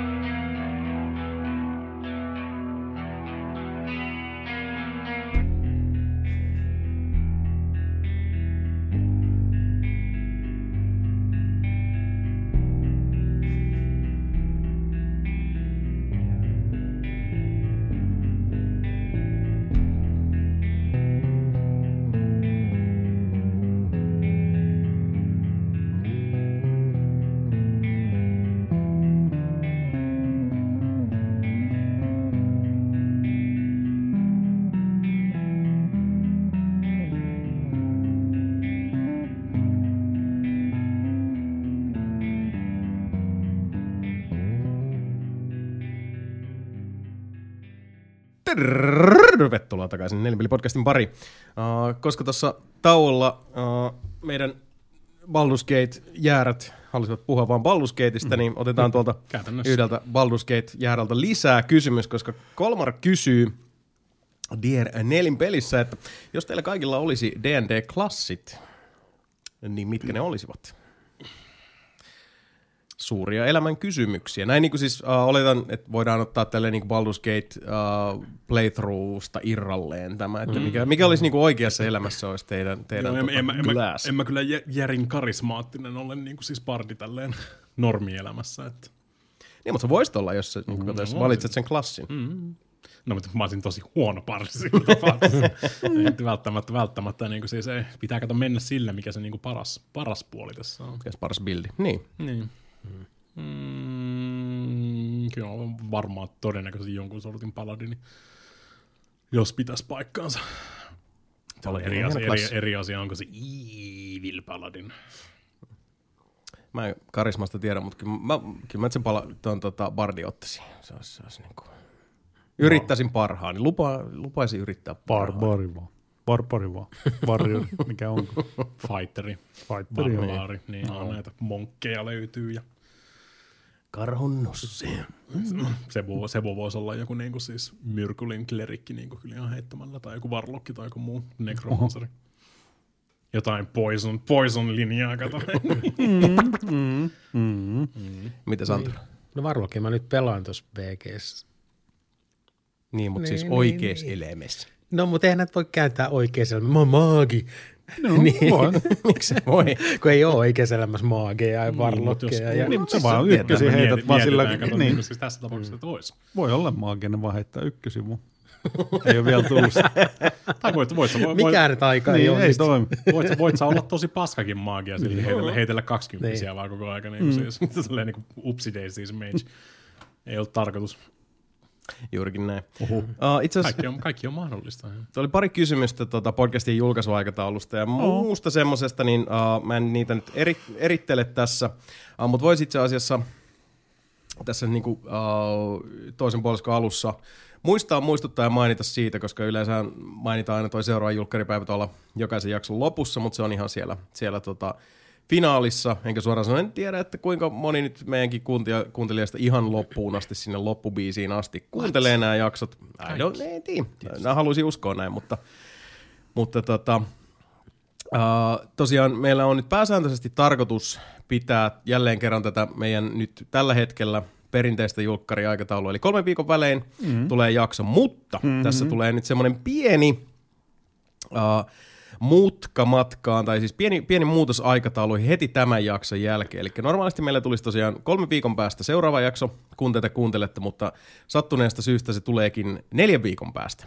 Ja syy siihen on se, että yksi meidän klaanista, eli hyvät ystävämme Sami ja Johanna, solmivat liiton 3 viikon päästä tätä nauhoittaessa, ja me olemme siellä sitten kippistelemässä ja juhlistelemassa ja aiheuttamassa pahennusta, joten seuraava jakso tästä tulee 4 viikon päästä, ja sitten taas pidetään loppuvuosi muutoin tätä 3 viikon väleistä podcast-julkkariaikataulua, ja sitten taas joulukastike on tällä hetkellä vielä vähän kysymysmerkki, lähinnä sen takia, että sinne on myös osallistumassa muuan vaahterasiirapin tuoksuinen Ritvola, ja katsotaan, jos saataisiin Sami kanssa paikalle, mutta sitten se on tämä varsinkin, kun yksi tulee ulkomailta, niin vähän aikataulusäätöä, mutta joka tapauksessa siellä niin kuin, mitkähän ne nyt oli, niin kuin sanotaan just joulukuu 10-16, siinä niin kuin, onko se tyyli joulukuun toka kolmas se viikko-ish? On, niin, viikkoinen joulu tai 2 viikkoinen joulu. Juuri näin, joo. Niin siellä tulee sitten joulukastiketta. Tai ehkä niin kuin, jos mennään se voi edelleen mukaan, niin saattaa tulla sekä että. Katsotaan nyt, miten tässä järkkäytyy. Tässä on taas näitä aikatauluasioita. Mutta joo, se on nyt joka tapauksessa meillä tällä hetkellä on se niin kuin, ellei me muuta ilmoita, niin 3 viikon välein. Ettäs tiedätte, niin. Haluatko Mika kertoa meille Final Fantasy 16, joka on kuulemma se peli, jota munkin pitäisi pelata ja joka kääntäisi mun JRPG-kelkan ja kaikkea muuta. Me ei ollut siitä nimittäin hirveästi tässä puhuttu. Se tuli kato just silloin, kun me lähdettiin lomalle tai jätiin tauolle ja tälleen näin. Joo, siis Final Fantasy 16 ilmestyy tässä näin. Se on jakanut mielipiteitä, ehkä nimenomaan sen kombatin takia, että se ei ole niinku vuoropohjasta tappelua enää, vaan mennään enemmäkseen sinne niinku Devil May Cry puolelle käytännössä ainakin sen niinku tappelun mukaan. Tosi paljon vedetään sitten, heitetään jengiä ilmaan ja kompatetaan niitä ilmassa ja ladataan kaiken maailman hyökkäyksiä siinä. Kyllä se toimii, niinku siis, se toimii ihan hyvin. Mutta se on eri asia, onko se sitten niinku hirveän Final Fantasy-mainen niinku se itse tappelu siinä. Kyllä mä oon ainakin tikannut tai dikkasin, mitä mä nyt pelasin sen läpi siinä. Jo. Mun on pakko sanoa se, että kyllä se vaikuttaa ihan hyvältä. Kyllä mä tuun sen varmaan pelaamaan jossain vaiheessa. Kyllä se kannattaa. Kyllä ihan hyvä juonikin.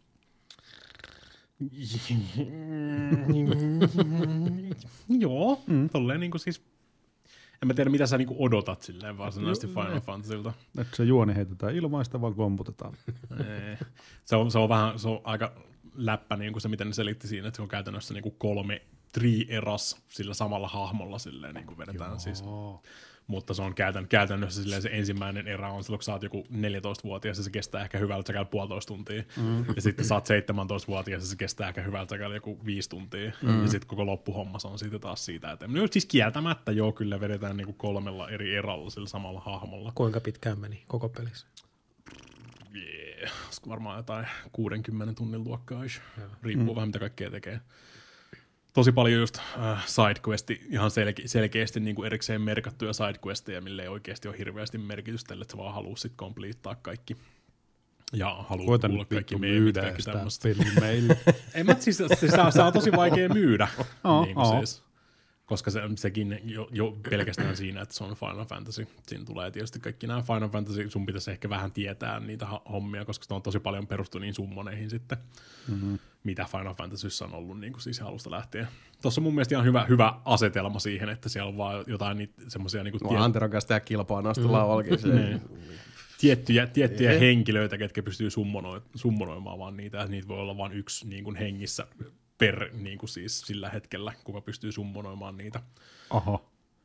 Joo. Tää on taas tämmönen vitun ylämäkeen luistelu setti, kun koettaa pyytää. Mutta siis mä oon ymmärtänyt aina, että ne on niinku Final Fantasy eri osat on niinku ihan erillisiä omia kokonaisuuksia. Ne ei niinku liity aikaisempiin. Ei, mutta siis niissä on just Final Fantasy just se, mekaniikka on siis joku sama. Ei, mutta siis siinä on samoja niinku siis, no ei varsinkaan.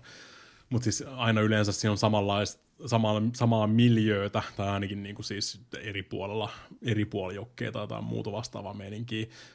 Ja, tai sitten silleen, niin kuin, varsinkin nuo summonit esimerkiksi.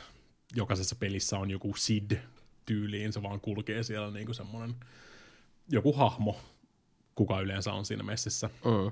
Ja sitten niinku, yleensä toi niinku, kristallit ja kaikki tämmöinen niinku, siis kulkeutuu siinä kanssa messissä. Se on vaan niinku, samanlaisia niinku, siis aihepiirejä, mutta se olisi niinku, ihan kuitenkin ihan eri settejä.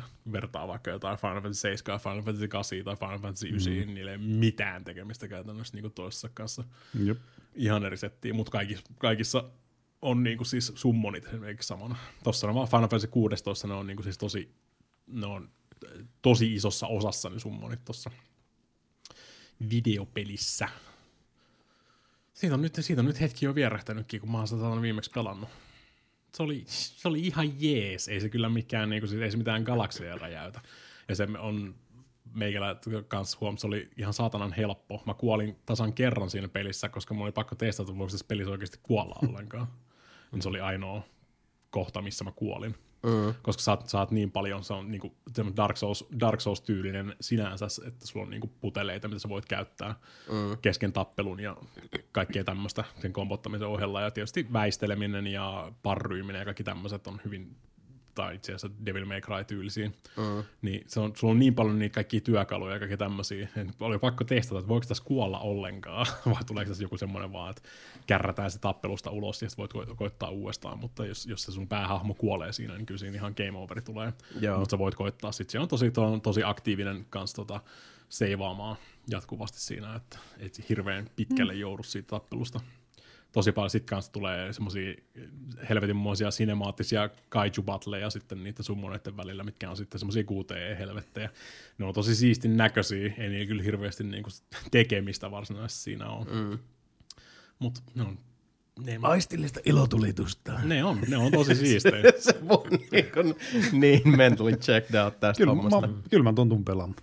Niin, jossain vaiheessa varsinkin se tulee niinku halvemmalla tarjoukseen, niin kuin ne tuleekin aina jossain vaiheessa sitten, varsinkin se, jos PC-versio tulee siitä. Niin. Siis kalliimmalla koostaa. Niin, siis tämä olikin nyt sitten vaan joku tämmöinen mid-price ihan ok. Mulle tätä on nyt markkinoitu jonain niin kuin jumalpelinä. Tämä on ja... millä JRPG pääsee kyllä niin kuin imeksi. Ei se hirveän, siis se ei ole, siis... Tässä voisi pitää niinku helvetinmoisen keskustelun, mikä on Final Fantasy. Riittääkö se, että se on Final Fantasy sen takia, että se on niinku kuuluu siihen maailmaan ja loreen ja tälleen näin, mutta kun sillä ei niinku käytännössä niiden tappeluiden kanssa ei mitään tekemistä. Niinku sen systeemiä. Vaatiiko Final Fantasy niinku siis active time battleja ja niinku siis sitä klassista niinku rivissä seisomissysteemiä siihen? Niin. Kyllä se mun mielestä on ihan Final Fantasy. Siinä on sitä niinku... tarttumapintaa mun mielestä ihan tarpeeksi siihen, että sitä voi ihan hyvin sanoa Final Fantasyksi. Toi on vaan niinku siis erilainen tyyli kokeilla sitä nyt. Final Fantasy 15kin oli jo vähän semmoinen, että ne tappelut ei ollut niinku vuoropohjaisia. Siinä oli vaan, tai niinku siis sellainen aktiivi vuoropohjainen. Tosi vaikea selittää, jos olette pelannut sitä. Mutta kyllä tekin osaatte kuvitella niinku siis perus Final Fantasy, mikä on se klassinen ATB, missä on siis, niinku siis vuorot tulee ja palkit täyttyy siinä. Ja sitten voit valita niinku fight ja magic ja niin eteenpäin tälleen näin.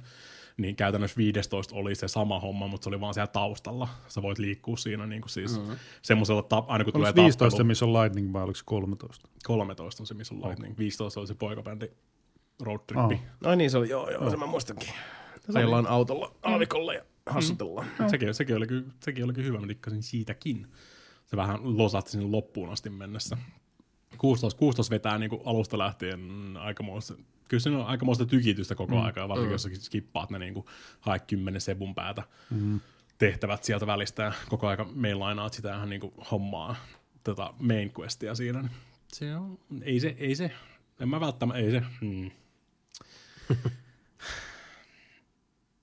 Mä ehkä mieluummin suosittelisin niinku siis tommosta niinku tarttumapintaa, niin se Final Fantasy 15 Royal Edition onkin melkein parempi. Mä suosittelen kyllä sitä 7 remake. Se on niin, hyvä. No mutta siis 7 remake on tosi vaikea, koska sun pitäisi melkein olla pelannut se alkuperäinen siitä. No eikä pidä. Kyllä se. No, siis, ei pidä. Et tuu ymmärtämään 90% siitä, mitä siellä tapahtuu, jos et sä pelaa sitä alkuperäistä. Ei pidä pakko. Sit sä et selvästikään ole pelannut kumpaakaan. Koska se on siis se, mitä mä oon parhaiten onnistunut selittämään, mikä se Final Fantasy 7 remake on sellainen, niin kuin, että se on remake Final Fantasy 7, mutta jotkut niistä hahmoista tietää, että Final Fantasy 7 on tapahtunut jo, tai se alkuperäinen Final Fantasy 7 on. Onko se Mika pelannut kaikki Final Fantasy, mitä on tullut? No, joo. Mitkä on top 3? 6 on 1. 6 on, eli 6 eli 3 on tosi kova. Mitä? Onko se 6 vai 3 vai? Se on 6 Japanissa, mutta sitten se on 6 on 3. Niin. Okei. Okay. Niin, koska kaikkia ei julkaistu niin kuin se on Euroopassakin 3 oli silloin, kun se julkaisi. Okay. Sano mun top 3. 6 on paras, 9 on toiseksi paras ja 7 on sitten 3. Okay. Mika nyökkää. Niin, mä en tykkää 9 niin paljon läheskään. 9 on helvetin hyvä kanssa. Se oli hyvä. Se on myös siis, vielä niitä viimeinen Pleikka 1 Final Fantasy, mikä tuli jo. Pleikka 2 tuli sitten 10 ja kaikki ne Lightning Returns ja kaikki tämmöiset. Tai itse asiassa Lightningit tuli Pleikka 3 silloin. Koitan epätoivisesti miettiä. Kyllä melkein pakko sanoa, että 3 on mun mielestä paras. Tai niin kuin, ainakin mulla on parhaat muistot 3:sta edelleen. Eli 6. Eli 6, eli 3, ihan kummin vaan mitä sä haluat ajatella tän näin. Sitten ehkä tyyliin just alkuperäinen 7. Kyllä sekin oli helvetin hyvä silloin. Ja en mä tiedä. Final Fantasy Online, eli 14. 14 on helvetin hyvä kans. Siinä on ihan samaa menoa ja meininkiä. Se on vaan puettu siihen niin kuin siis MMORPG-vaatteisiin käytännössä. Mihin tämä uusi osuu siinä on sitä eikolla? Onko tämä siellä alapäässä vai yläpäässä? Kyllä mä sinne yläpäähän sen edelleenkin laittaisin. Mun mielestä siinä on tosi hyvä ääninäyttely.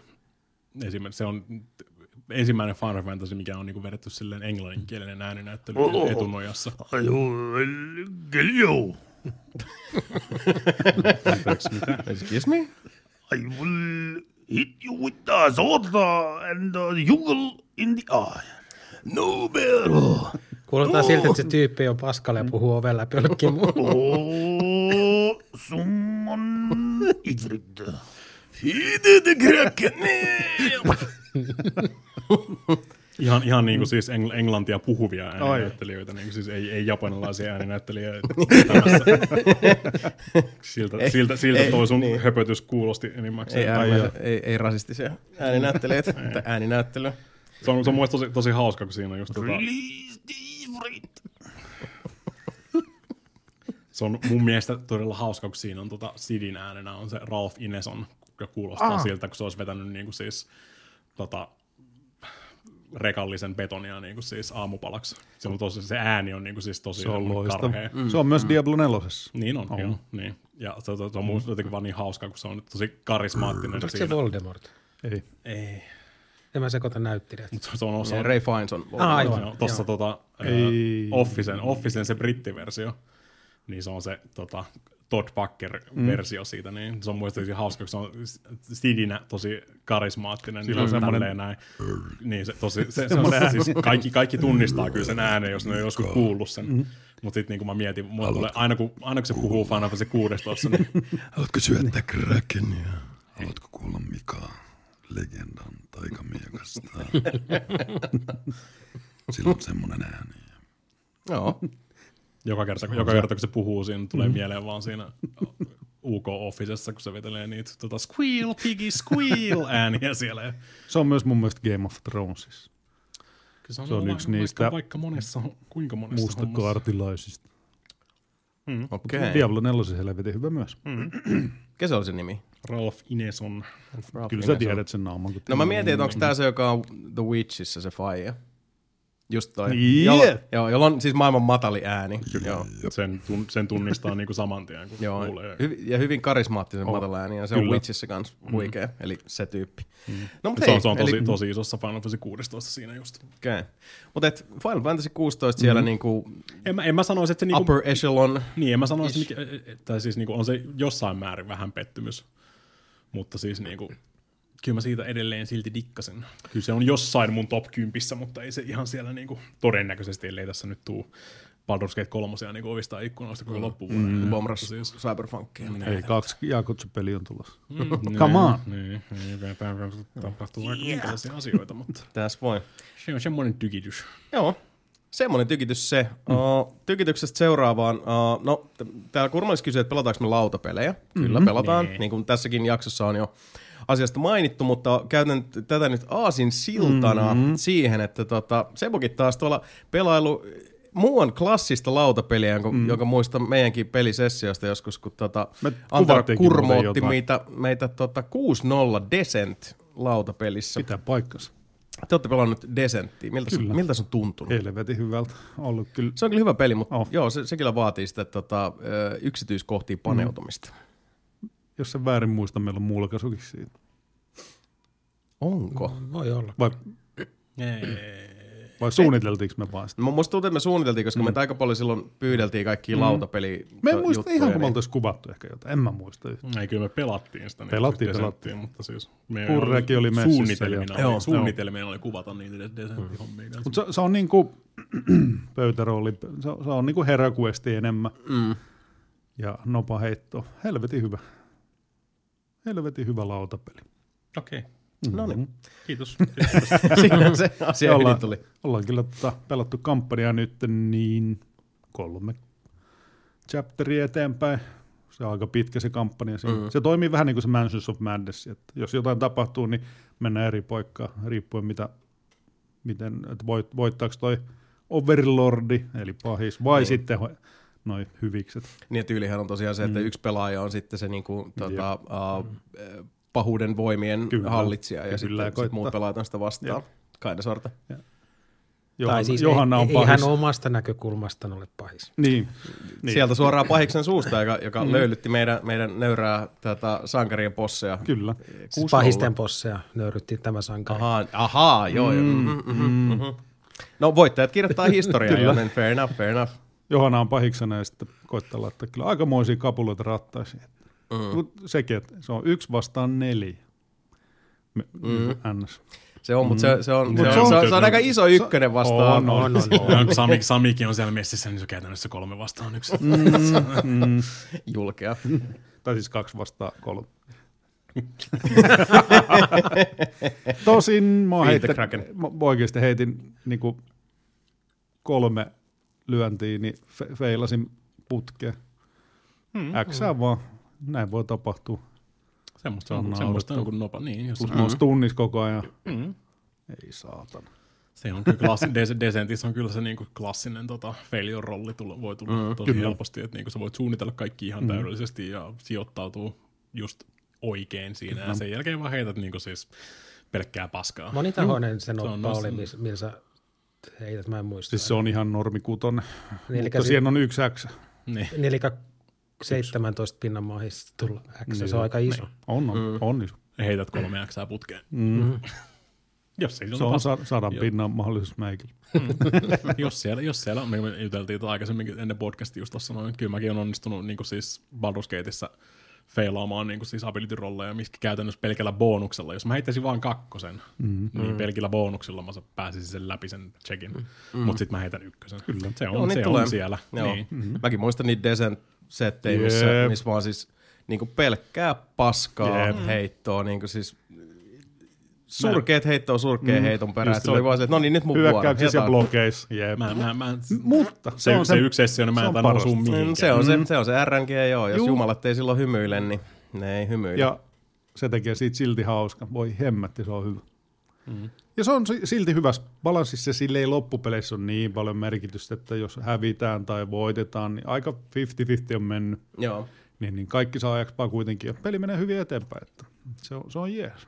Ei se määränpää, vaan se matkaa. No sehän se kuule, kata nyt osuit asian ytimeen. Näin. No mitä sitten jos puhutaan matkasta määränpäästä ja jumaluudesta, niin mitäs toi Pohjolan jumalien hallitsema Valheimion siellä touhuuminen, Antero, onko ollut antoissaan? Joo, mä en kanssa yleensä, niin kuin Mika, niin en koske early accesseihin, mutta... Niin se on vielä early access. Se on edelleen, mutta se on ollut niin ikuisuuden ja se oli nyt tuossa houkuttelevasta Game Passissa silleen, vaan niin kuin latausnapin takana. Kyllä. Niin päätin sitten, että no katsotaan nyt mitä tämä kaikki hössytys tästä on. Itse asiassa hössytyshän oli varmaan jo pari vuotta sitten, mutta mä oon aina vähän jäljessä näissä asioissa. Eikö se ollut, se oli silloin niinku korona-aikoihin oli se, niin. Se niinku niin. 2021 early access. Joo. Ja latasin sen ja näin 200 tuntia myöhemmin, niin... Oho, herra jumala. Oho. Niin se loi mulle sen semmoisen lapsuudesta tutun semmoisen niin kuin innostuksen peleihin. Oho, se teki sen kyllä niin täysiä. Et mulla on aina ollut semmoinen pehmeä kota tommosia niin kuin crafttauspelejä kohtaan, niin kuin, mitä siinäkin on paljon. Äärimmäisen paljon, joo. Niin nyt näköjään oli selkeästi niin tilausta taas tällaiselle pelille pitkästä aikaa, kun ei ole Minecraftia eikä mitään tullut pelattua aikoihin. Niin se Valheimhan on siis tämmönen, no se on niinku Minecraft, The Forest, Ark, kaikki nämä tämmöiset, mikä se oli se, Conan Exiles, tai joku semmoinen, ja tätä osastoa, eli siis sulla on sitä, että sut heitetään sinne semmoiseen periaatteessa niinku vähän limboon kainasorta, niinku siis välitilaa elämän ja kuoleman välillä, ja sit sun täytyy siellä niinku osoittaa arvosi Jumalille, kyllä. Ja sit sä tuut vähän sinne niinku mulkku kädessä, ja alat sitten siinä touhuumaan ja niin kuin hakkaat puita, saat siitä sitten puutavaraa ja riippuen työkaluista voit jalostaa eri asioita ja sitten voi rakentaa niitä myös. Ja sitten siellä on eläimiä ja hirviöitä. Kyllä ja sitten siellä on sellaisia bosseja, mitä on niin kuin pahenee kerta kerralta. Joo ja luolastoja ja kaiken näköistä. Minecraft. Jotenkin se on niin kuin se... Siinä on osattu luoda se etenemisen tahti, niin kuin, että tulee aina se olo, että okei, mä teen vielä ton yhden stepin, pääsen vielä vähän eteenpäin. Ja sit seuraavat 50 tuntia mä parantelen tätä mun beissiä. Ja sit taas tekee mieli lähteä vähän seikkailemaan. Ja... Sä pelaan sitä ihan yksikseen, kun siinä on se monin peli kanssa. Mä pelaan yksikseen ja täytyy sanoa, että grind is real. Voin kuvitella, joo. Ja sen takia täytyy sanoa, että mä kyllä otin siihen modin, millä mä vähän helpotin sitä grindipuolta siitä. Joo. En helpottanut taistelua enkä mitään, mutta sitä grindipuolta mä vähän helpotin, koska se on yksinään, se on niin. Joo, mietin kanssa, että siinä ei voi sit niinku olla mitään työnjakoa, että yhdet niinku hakkaa puita ja toiset niinku metsästää tai whatever. Just tää tarvis olla. Joo. Joo. Se on kyllä hassu silleen, hauska kuulla, että se on niinku sulle kolahtanut noin, koska omalta kohdalta taas niinku Valheim on niitä harvoja pelejä, jotka mä oon refundannut niinku yhden pelisetin jälkeen. Mutta siinkin ehkä oli just tää, mistä puhuttiin aikaisemmin tuossa mikkien toisella puolella, että kun se niinku silloin kun oli semmoinen niinku suuri innostus päällä, että okei nyt Valheimia, ja sitten me lähdettiin semmoisella isolla peliporukalla just niinku nelipelipossella sinne, ja sitten siellä oli osa porukasta, jotka oli pelannut jo pitkään, ja sitten osa niinku minä ja moni muu, jotka oli vasta-alkajia, niin sitten ne, jotka oli pelannut pitkään, niin se on se välitön min-maksausjuoksu lähtee päälle, että siellä ollaan juoksemassa, ja sitten itse vielä niinku opettelee kontrolleja ja yrittää päästä vähän siihen niinku fiilikseen ja edetä hitaasti. Niin, että sä pääset silloin fiilikseen. Joo, ja siis se oli vaan niinku siis todella epähauskaa, ja sitten oli se, että, ja tietysti se, tästä nyt on kuitenkin se oli varmaan just 21-ish, niin se on varmasti, vaikka edelleenkin Early Accessissa, niin se on veikkaan, että huomattavasti vähemmän Early Accessissa nykyään kuin mitä se oli siihen aikaan, niin siinä oli myös aika paljon tiettyjä sellaisia ärsyttävyyksiä, mitkä nyt usein tämän tyyppisiin peleihin kuuluu, kaikki Forestit ja muut, mitä on tullut pelattua, niin sama juttu, siellä on pientä semmoista niin kuin vanhaa kunnon jänkkiä ja hippasen saattaa aina hiekkalinnat romahtaa silloin tällöin sieltä täältä, mutta joka tapauksessa. Ei, joo, se ei kyllä itselle kolissu yhtään. Ei vittu yhtään. Joo, ei, kyllä se on varmaan olosuhteet. Joo, kyllä mä sanon, että jos niin moni pelillä lähtee, niin vähän niin kuin nyt Mika ja Kolmar on pelannut PG3, että kummakin lähtee alusta nollasta. Ja sitten yhdessä... Niin ja sitten se on se yhteinen rytmi. Niin. Sen hakeminen on tosi tärkeä. Niin, mä vähän pelkään, kun mä jätin ihan tarkoituksella Valheimin pelaamatta, niin kun siis kiinnosti silloin, kun se tuli, mutta silleen, että early access ja tälleen näin, ja sitten se oikeasti räjähti kaikki pelasta, niin kun siis silloin koko aika. Mä oon silleen, vähän pelkään, että jos mä nyt en pelaa tätä, niin todennäköisesti kaikki muut on pelannut niin kuin, jo niin kuin siis ähkyyn asti siinä vaiheessa, kun se on tullut sieltä, ja sitten, no, se ei edelleenkään ole tullut sieltä, niin ei. Se on... Ne rakentaa niitä biomeja, silloin eri biomeja, niin siellä nyt seuraavat, ainakin 2 biomia on vielä rakentamatta. Joo, siinä on varmasti paljon.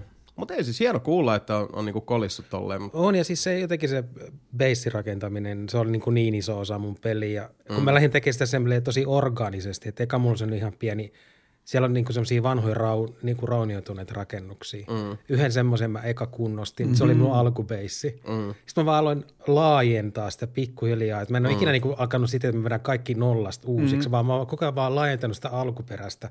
Ja se on tullut tosi semmoinen orgaaninen ja erilainen rakennus kuin mitä voisi normaalisti tehdä tuollaisissa peleissä. Voi kuulostaa ihan Tuurin kyläkaupalta. No niin, nyt pikkuhiljaa just niinku rakentaa isommaksi ja isommaksi.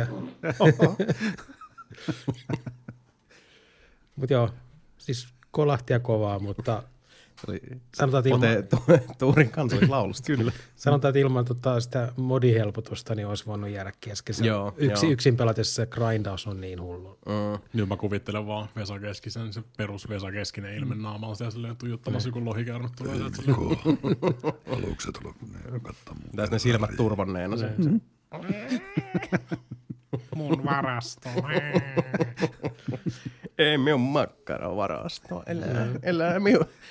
Siellä on mun pikkugeen-levyt. Tuo kattoo, mikä mun lampari. Joo, no mutta siis hienoa, että se on kolissu. Miten siis toi, kun sä oot jo, siis jos sä oot 200 tuntia pelannut, niin sitten voisi laskea silleen, että sä oot endgameissa jollain kaiken tasolla. Kaiken mä oon tehnyt, mitä siitä älkää pystyy tekemään. Sitten mä aloin lopussa niin vaan itse rakentaa sinne jotain teitä ja sitten mä aloin tein semmoisen tavernan sinne ja kaikkea tällaista niinku millä ei ole enää niinku peliä edistävää vaikutusta mitenkään. Toi sama, mikä itsellä just No Man's Skyn kanssa, että nykyään kun mä siis avaan sen, niin sit siellä on joku beissi, minkä mä oon taas rakentanut, tai siis siellä on jotain semmoista, niinku, se on semmoista puuhastelua sitten. Niin, puuhastelua, joo, niin. Mutta se on ihan antoisaa sekin. Niin. Ei siinä ei se hassumpaa. Okei, no mut kuulostaa ihan siltä, että on ainakin ollut mieleen. Niinku, mun mielestä se on niinku tosi hyvin tehty se, miten se etenee, koska kun sä tapaat sen ekan bossin, saat siltä asiaa, millä saat taas sitten niin kun, saat itse semmoisen luu, millä voit tehdä hakun, millä saa taas lisää tiettyjä aineita. Minecraft. Joo, se progressio on tehty ihan hienosti siinä. Niin. Tuo progressio on mun mielestä tosi tärkeä just tuommoisissa peleissä, että kaikki pysyy siinä samassa. Niin siis, ja se, että niinku just sekin on tosi paljon se, että pelkästään tiedät, millä sä menet seuraavasta niin siis stagesta seuraavaan stagelle, niin se vähän rikkoo sitä niinku kehitystä, koska jos joku tietää niinku että mun pitää tehdä tää, että mä saan tehtyä tän ja sitten mä voin tehdä tän, että mä saan tehtyä tän, niin se tulee semmoinen niinku tosi nopea semmoinen vaan hirveä keskittyminen siihen, että sä skippaat kaiken niinku ns turhan sieltä silleen niinku siis. Ja sitten kun siinä on riski, että jos sä kuolet, niin sut lähtee vähän niinku experience tippuu alaspäin. Joo. Niin sit sun pitää vähän niinku kalkuloida, että onko mä tarpeeksi ottaa seuraavaa bossia vasta, uskallaks mä lähteä. Am I strong enough? Silleen niinku se jotenkin se vaan koukutti nyt ihan täysin. No selkeästi. Mutta 200 tunnin jälkeen nyt mä oon siinä pistänyt peli kiinni. Joo, muihin juttuihin. Ymmärrän. Baldur's Gate lisää. Niin, Baldur's Gate on nyt. Säästää aikaa, säästää muuhunkin. No hei, 200 tunnista 100 tuntiin, koska niin kuin tuossa aikaisemmin mainitsin, niin mulla oli sopimus itseni kanssa, että saan jatkaa Horizon Forbidden West-videopeliä vasta, kun levy on valmis. Ja mä katsoin, että viimeisin tallennus oli helmikuulta 2022, jolloin silleen, että no levyhän on kohta valmis. Ja sit tuli vakava sairastuminen, sit tuli YT, sit tuli muutto, sit tuli uusi duuni, ja sit tuli kaikki mahdollinen kerta toisensa jälkeen. Joten menikin vähän pitempään kuin ajattelin. Mutta kun lätyskä oli valmis, niin seuraava asia, mitä tein, oli käynnistin Horizon Forbidden Westin, jossa olin siinä vaiheessa jo 50-60 tuntia Ineskenessä, mutta on silleen, että no en hirveästi muista kuitenkaan ihan kaikkea, plus pidän tästä pelistä suuresti, suorastaan rakastan sitä, joten mitäpä jos vaikka aloittaisin alusta. Ja frendi oli vielä tuossa katsomassa, joka ei ollut nähnyt tätä Forbidden Westia, että aloita alusta, mä haluan nähdä sieltä alusta se story. Mä olin, motherfucker, mä aloitan alusta. Sitten mä aloitin alusta. Ja nyt tosiaan sitten toiset 50-60 tuntia lasissa pääpeli pelattu läpi, oli mainio, pidin siitä storista suuresti. Edelleenkin mun mielestä se taistelu on huonompaa kuin ykkösessä, ja vaan sen takia, että siihen on mun mielestä tuotu vähän niin kuin semmoista tarpeen, sitä on yritetty vauhdittaa mun väärin keinoin, ja siinä on se, että sä välillä jäät niin kuin, saatat jäädä semmoiseen stunlockiin, että se Eilo jää niihin tavallaan omiin animaatiorutiineihin kiinni, ja sitten taas niinku viholliset tuntuu elävän vähän eri fysiikan lakien voimalla, ja sitten esimerkiksi niinku joku olento hyppää sun kimppuun ja sitten se vaihtaakin vähän suuntaa ilmassa, tai sitten on tämmöisiä, että sä et ole lähelläkään tiettyä vihollista, kun se tekee semmoisen niin kuin AOE-hyökkäyksen, että vaan niin tömähtää maahan. Mutta se silti vaikuttaa suhun, koska se tuntuu, että tavallaan niin se taistelu pyrkii kirjoittaa sellaista käsikirjoitusta, mikä ei aina ole ihan niin tarkoituksenmukaisesti sille, mitä sä teet, tai se ei niin ihan osu siihen. Silti upea se maailma. Mm-hmm.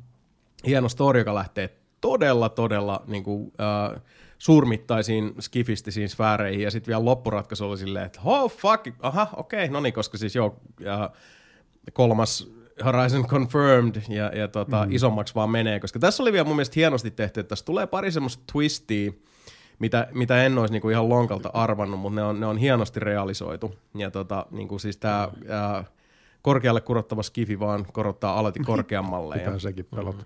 Joo, siis se, että missä sitä niinku ajatteli, että mikä tässä on kaiken taustalla ja miten tämä heittää kierrepalloa siihen, mihin sitten taas siihen heitetään kierrepalloa sitten tulevasta. Toki vaan niinku, että it gets bigger, mutta joka tapauksessa se on hienosti tehty. Ja nyt sitten tosiaan pääpelin läpi aloitin sitten suoraan siitä ton Burning Shores-lisärin, jonka ostin sitten samoin tein, kun pelin uudestaan aloitin. Ja siinä painellaan sitten Los Angelesiin selvittelemään ihmeellisiä asioita. Mä oon nyt sitä muutaman tunnin pelannut. Samaa ilahduttavaa metsästyskeräysmeisinkiä kuin pääpeli, sillä erotuksella tosiaan, että siellä ollaan niinku Los Angelesin maisemissa, ja sattuneesta syystä tämmöisten kävelevien tai lentävien robottiluontokappaleiden hyödyntäminen ei siinä ihan olekaan niin easy-biisi homma, mutta tälleen niin kuin Witcher 3-tyyliin siinä saa sitten tämmöisen motorisoidun veneen. Saat moottoriveneen, jolla sitten pääsee cruiseille, koska suurin osa Los Angelesista on merenpinta on noussut niin paljon, että se on niin kuin saarettunut ennemminkin. Ja siellä sitten pääsee cruisailemaan Botskilla. Eli 2030. Joo, aika pian siis joo, että kaikki on palannut tai hukkunut veden alle, joten... Huominen on lähempänä kuin arvaattekaan. Mm-hmm. Mutta joo, siis erittäin hyvää, mun mielestä edelleenkin siis niinku, häkellyttävän kaunis peli, ja semmoinen, niinku, se on täynnä niitä semmoisia vaikuttavia set-piece-hetkiä, kun siis se valtava maailma piirtyy ympärille, ja oikeastaan niinku, kaiken mitä sä näet, niin sinne voi mennä, sä voit mennä tutkimaan, siellä on jotain kiinnostavaa. Ja nyt on ollut se, että kun lomalla pelasi, oli aikaa siihen ja pystyi, että ei mun tarvitse katsoa kelloa, niin sitten se semmoinen niinku kysymysmerkkirumba tuntui jotenkin enemmänkin houkuttelevalta kuin semmoiselta, oh god, täällä on taas miljardia juttuja, vaan silleen, että ei mulla ole kiire mihinkään. Mä vaan niinku siis pelaan tätä niinku Witcher 3, kun aloittelin sitä jossain vaiheessa uudestaan, että vähän niinku hyvää kirjaa lukisi, että niinku kaikessa rauhassa. Sivut kääntyy verkkaisesti. Ei toi Burning Shores nyt tähän mennessä siis... Se on siis jatkumoa. Ympäristö ei ehkä ihan samalla lailla kuin toi, oliko se Frozen Wilds, oli se Zero Dawnin lisäri, joka sitten tuntui heti, että se oli, vaikka totta kai olihan siis niinku tämmöisiä lumisia maisemia myös Zero Dawnissa, niin sitten taas Frozen Wildsissa tuntui, että okei, niinku siis miljöö kaikki muuttui vähän huomattavammin kuin sitten toki se, että Los Angelesissa nyt siellä on kaikki... laava-altaita ja kaikki paikat on, tai siis no ei nyt kaikki, mutta hyvin moni paikka on tulessa nimensä mukaisesti, että siellä on, ja laavaan ei parane tippua. Ainoa siis ehkä niinku merkittävä juttu, mitä huomasin, että sekä kun pelasi pääpeli uudestaan läpi, että nyt kun on hypännyt tuohon lisäriin, niin ehkä se on niinku perspektiivistä kiinni, mutta edelleenkin musta tuntuu, että siis se on yllättävää, kuinka paljon sellaisia niinku pieniä fiboja Forbidden Westissä ja myös tuossa lisärissa. Siis siinä on koko ajan vähän silleen tuntuu, että aina silloin tällöin pikku se helma ratkeaa jostain kohdassa teknisesti. Et siellä on niinku koko ajan semmoista pientä niinku perus tämmöisiä niinku open world sähellyksiä ja tekniikka vähän pettää. Mutta esimerkiksi niinku yhdessä vaiheessa Burning Shoresiin, kun siinä on tää uusi hahmo, jonka kanssa sä etenet siinä. Ainakin tähän asti, kun mä oon pelannut, se on koko ajan siinä pyörimässä. Ja mulla tuli semmoinen tilanne vastaan, että me oltiin menossa niin kuin A:sta B:hen tekee tehtävää, ja mä näin, että okei, tuolla alhaalla on siinä on niitä, onko se joku Bileback, mutta siis jättimäisiä robottisammakoita. As you do. Ja mä oon silleen, että mä hyökkään tonne ja hoitelen noi pois, ja sit seuraavaksi tää homma on hoidettu, niin mun tekoälykaveri on tipahtanut niinku kallion seinämään, että se pitää siitä kiinni, että se on niinku kiipeämässä, eikä liiku mihinkään. Silleen, mitäs, minkälaisilla asioilla. Ja sit mä yritän saada se jotenkin tippua, sitä mä yritän ampua sitä, mä yritän niinku mennä siihen, että mä saisin triggereitä jotain, mitä ei tapahdu. Mä hyppään nuotion kautta spawn pointille ja tuun sit sieltä takaisin, ei siellä se edelleenkin roikkuu, ja mä yritän kaikki mahdolliset jutut, ja sit lopulta piti niinku hakee joku autoseivi ja päästä sieltä takaisin. Siis tämmösiä, niinku, tää oli ehkä sieltä niinku isommasta päästä, mutta siinä on koko ajan vähän jotain sellaista pientä, mitä mä en vaan muista, että olisi ollut ihan samassa mittakaavassa Zero Dawnissa, ja kun Forbidden West on kuitenkin huomattavasti isompi peli, niin musta tuntuu, että se on ehkä myös vähän kärsinyt siitä, että siitä on tehty niin iso, että siinä on semmoista pientä hienosäätöä tai hienosäädön varaa vähän niin kuin joka paikassa. Mä pelasin tosi myöhään Horizonin silloin, sen alkuperäisen.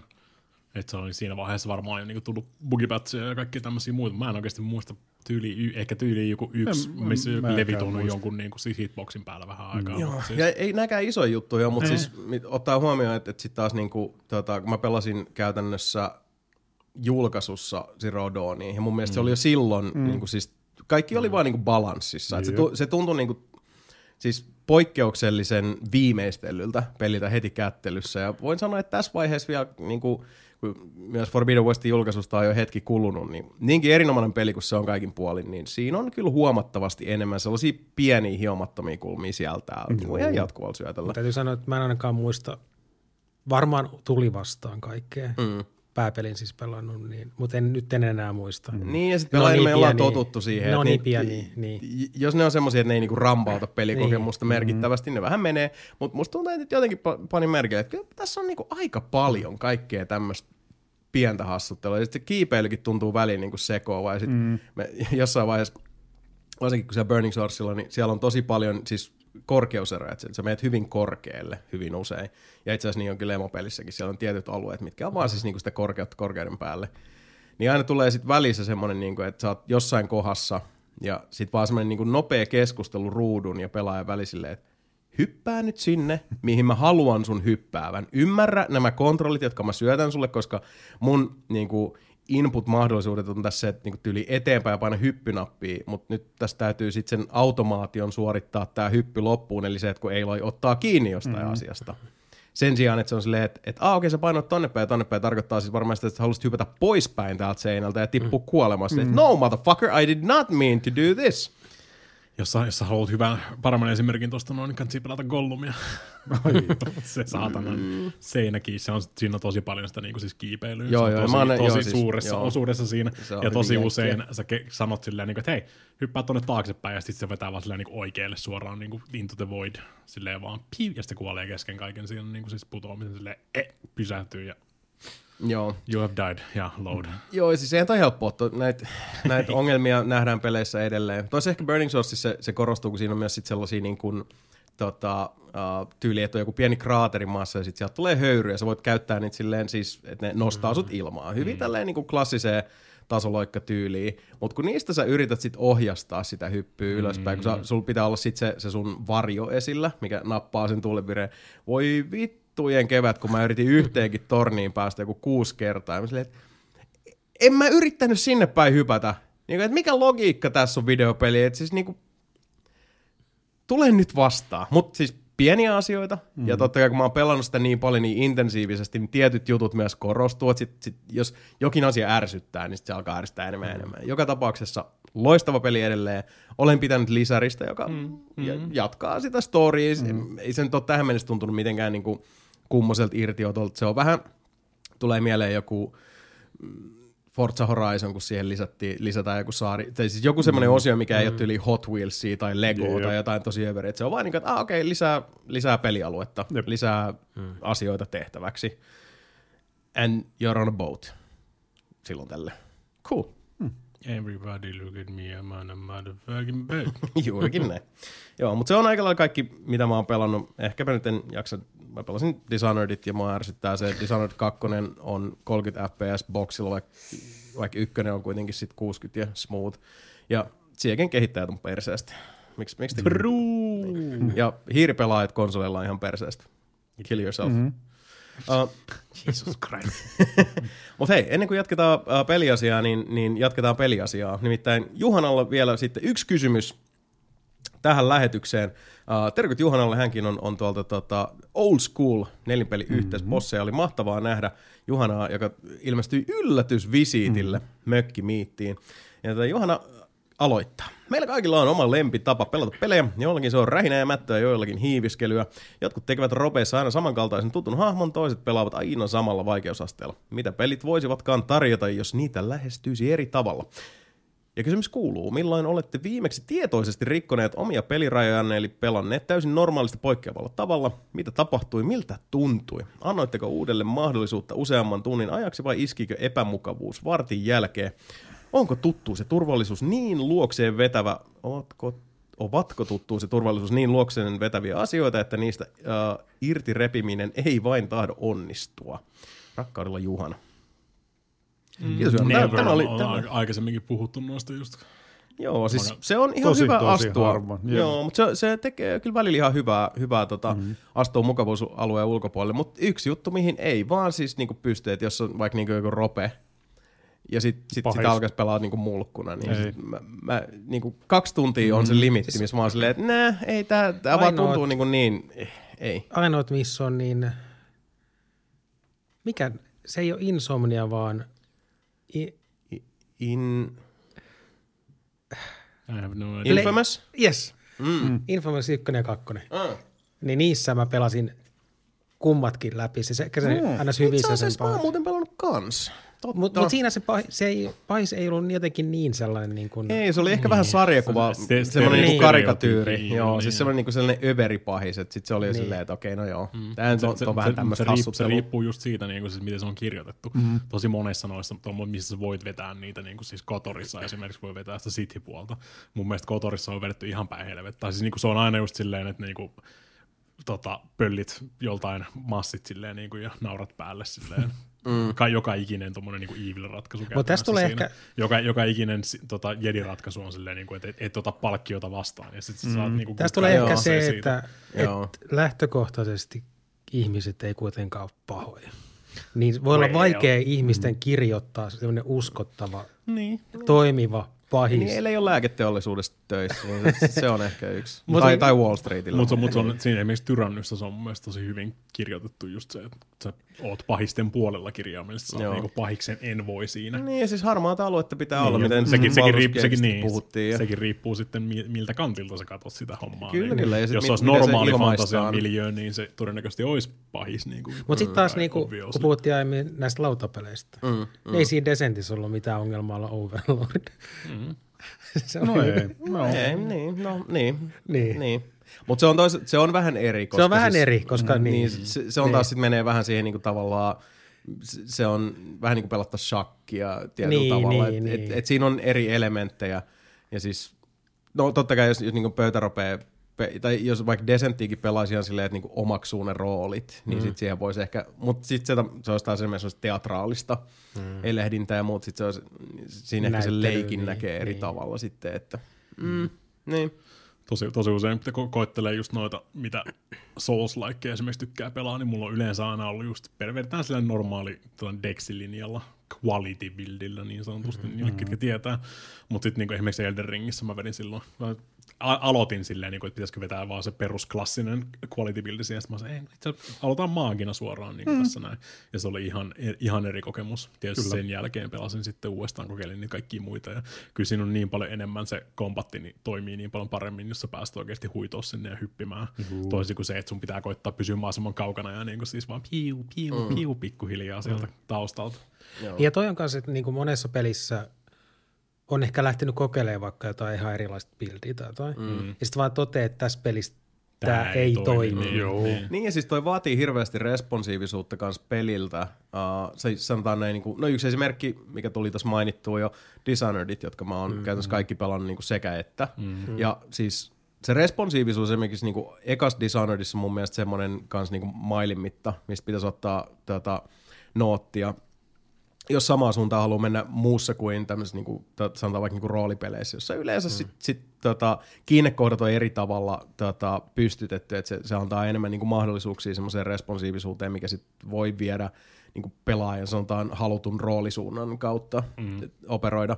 Mutta taas niin kuin just Dishonored se, että jos sä tapat jengiä enemmän ja jätät jälkeen sitä verivanaa, niin sitten se näkyy, se koko kaupunki, Dunwall muuttuu, siellä on enemmän niin kuin syöpäläisiä, siellä on enemmän tästä niin kuin hulluusrutosta kärsiviä ihmisiä, se maailma muuttuu, ja sitten vielä se, että miten se tämä Emily Goldwyn hahmo, tämä sun tyttäres, eli tämä nuori keisarinna, niin hänen niin kuin mielikuvansa maailmasta muuttuu, ja totta kai se loppuratkaisu on hyvinkin synkkä, kun taas sit mun normi, modus operandi, kuten on missä ehkä joskus mainittu, ei tapa ketään, kukaan ei näe mua, eli clean hands, ghost run, niin se on aina se, niin se on myös sit semmonen, mikä, no siis sanotaan nyt vaikka joku Dishonored, jotka mä oon kaikki pelit pelannut läpi niin kuin siis haluamallani tavalla ja sit kokeillut sit jotain hyvin muuta. Niin sit taas, jos mä pelaan haluamallani tavalla, niin mä saan siitä vaan niin paljon enemmän irti, koska se on siitä tyyntäinen myrskyä. Mä lymyilen siellä varjoissa, mä fiilistelen sitä, mä etenen hyvin niin kuin harkitusti ja hyödynnän sitä maailmaa eri tavalla. Kun taas sitten, jos mä pelaan väkivaltaisesti, niin no siinä on enemmän optioita sit niin kuin päästää porukkaa päiviltä. Mutta se on ytimeltään sitten loppujen lopuksi se on vaan sitä, että mä päästän porukkaa pelille. Se on mun mielestä tylsempää. Se on niinku huomattavasti tylsempää. Se vaan siis Dishonored 1:ssä siinä ei ole läheskään niin paljon niitä työkaluja, mutta sitten taas niinku kakkosessa esimerkiksi. Joo, siinä on paljon enemmän. Se on oikeasti ihan siistiä, niinku siis, jos käyttää kaikkia niitä komposysteemeitä. Se on ihan totta. Ja mä sanoisin, että ehkä Dishonored 2:ssa ne niinku sai paremmin balanssiin sen, että jos se niinku meet sillä niinku ghost clean hands, tai ylipäätään niinku yrität olla siis pasifistisempi. Se on selkeästi se paras vaihtoehto ykkösessä. Niinku. Joo, se on. Ja siis niinku kiinnostavampi. Mut niinku kakkosessa taas siinä, että okei, siinä on koko ajan, siis mitä neuvokkaampi ja tarkkaavaisempi sä oot, niin sitä miellyttävämpi se on edetä, koska nyt kun mä oon taas pelannut jälleen kerran uudestaan sitä Dishonored 2, niin siinä on taas se vertikaalinen ajattelu, vertikaalinen just, eli ylös alas, koska nyt kun mä aloitin pelaamaan Dishonored 2, niin sitten heti kun sä menet sinne pelialueelle, missä on vihollisia, niin sit vaan käytännössä niin ylös kuin pääsee, koska siis, se on, siis ne korkeudet on niin kuin Dishonored 2:ssa. Se on silleen, että kun mä pelasin sitä ekaa kertaa, mä en edes ajatellut, että mä pääsen niin korkealle, mutta se on niin kuin, ei ihan pilvenpiirtäjä osastoa, mutta sieltä ja sitten lähdetään niin kuin alaspäin. Sitten totta kai kun pelaa stealthina, niin sitten se on aina parempi olla korotetussa asemassa kyllä, ja niin kuin sit strike from above -tyyppisesti. Mutta sitten taas, kun katsoo niinku niitä hahmojen kykypuita ja kaikkea muuta, niin sit siellä on enemmän työkaluja siihen kaaoksen ja pahennuksen aiheuttamiseen, huomattavasti enemmän. Siinä on parempi balanssi niiden asioiden välillä. Mutta joo, siis kyllähän noita on tullut kokeiltua, mutta siis en mä tiedä. Skyrimissa ainakin joskus parikin kertaa tainnut käydä silleen, että alus pelaa niinku stealthia, että mahdollisimman kaukaa ampuu jousella, saa sitten ne, onko se tupla bonus vai mikä sitten tulee? Joo, se on batsi 75 tunnin kohdalla, on vaan silleen, sit sä oot semmoinen niin demigod-tyyli, kävelet taloon sisään, no niin, laitaanko paikkoja pinoon? Juuri näin. Se on yleensä se tuppaa menee just kaikista noista niinku Falloutteja tai Skyrim tai Elder Scrollsseja tämmöisiä, niin se yleensä menee just siihen stealth-archery-linjalle. Onko sinne edes mitään muut vaihtoehtoja? Mä oon kuullut vähän semmoista juttua, että se pystyy myös melettämään esimerkiksi, mutta mä en tiedä, mä oon hirveästi kokeillut. Oliko Skyrimissa muita hahmoja kuin Khajiitit ja klasseja kuin stealth archer? Mä en ole koskaan kokeillut. Sitä minäkin. Mutta mä muistan silloin, kun se Outer Worlds tuli. Mikä on silloin siis se, niin silloin niin se on edelleenkin paras se social buildi, jos sä lähet siihen, koska sä pystyt vaan niinku sit puhuu itses kaikista. Mä aloitin siis niinku perus stealthi, niinku siis stalker, lockpicking, bullshit homma, tälleen näin. Mä taisin mennä 15 minuuttia eteenpäin, sitten mä olin niinku, että ei taas, don't do it again, älä tee sitä taas uudestaan, new game. Intelligence nollaan, kaikki strengthiin, ja sit mä olin käytännössä semmonen niinku siis kävelevä jääkaappipakastin siellä, ja sit mä uhkasin niinku vaan joka paikasta, niin joka keskustelussa läpi silleen, ja se on myös kaikista, siinä on mun mielestä hyvin tehty se, koska mä pystyin stealthaamaan siinäkin, mä vaan kävelin paikassa A paikkaan B, ja sitten kun vartija tulee, mitä sä teet täällä? I'm hiding. Sitten vaan niinku tuijottaa se silleen niinku, ja tarpeeksi strengthiä, niin intimideittaa sen silleen, että Okei, mä nähnyt mitään. Joo, mä muistan mihin mä laitoin siinä, koska siis siinähän oli jotenkin, no just toi, että jos oli tarpeeksi korkea strength, niin se vaikutti intimidatetiin. Mutta mun mielestä siinä oli kyllä niinku speech tai persuasion tai siis jotenkin niin, näin. Niin, oli. Mutta se vaatii just sit niinku karismaa vai intelligenssiä vai mitä. Niin, mikä se olikaan? Mikä attribuutti siinä oli, mikä vaikutti siihen. Ja, koska mulla oli taas sit se, että mä olin sellainen niinku, siis niinku ihopaperista tehty ja sisällä oli vaan niinku siis vanhaa hilloa. Et siis mä kaaduin kovaa tuulenpuuskaa, mutta sit mulla oli niinku stealthi ja mä muistan siis mikä se oli, mutta siis puhetaito, mihin skilliin se olikaan kiinni. Eli mä hiiviskelin, sit jos mä jäin kiinni, niin sit mä olin vaan silleen, että ei mä tulin vaan kastelemaan kukkia. Okei, kiva, no niin, nähdään. Ja matka jatkuu. Ja siis se oli niitä harvinaisia pelejä tosiaan niinku toi Undertalein tyyliin. Että siis sä pystyit käytännössä niinku jutella tiesi läpi. Niin. Et niissä on siis semmonen, ja mä tiedän mikä oli se, what? Ah? Mut siis näissä on siis semmonen tietty... Milloin Jason on pelannut Undertale, what? Mut semmonen yllättävä niinku, siis hengenheimolaisuus, että sä voit tosiaan niinku, sit kaverata kaikkien kanssa, ja sit jos sä jäät kiinni, niin bullshittaa tiesi ulos lähestulkoon joka tilanteesta. Niin, no siis käytännössä siinä on se body, mind ja personality, ja sit niiden alla on siis strength, dexi, sitten intelligence, perception, charm ja temperament niin kuin noissa Outer Worlds. Joo. Mä en tiedä mikä siinä oli siinä Outer Worldsissakin, että siis sekin oli niinku, se oli hyvä peli, mut se ei niinku, siis mä en tiedä, mulla on edelleenkin semmoinen niinku, että se oli ihan kiva. Mut siis se semmoinen, että kun mä sanoin, että se oli ihan hyvä, niin mulla nousee niinku, tietysti äänenkorkeus silleen, että onko se hyvä? Joo, siis se oli ihan hyvä peli. Jotenkin niin meni toisesta korvasta ja toisesta tulossa. Kinda sorta, joo. Jotenkin se niinku... Siihen tuli se DLC, mä menin se DLC:nkin, mitä siihen tuli silloin.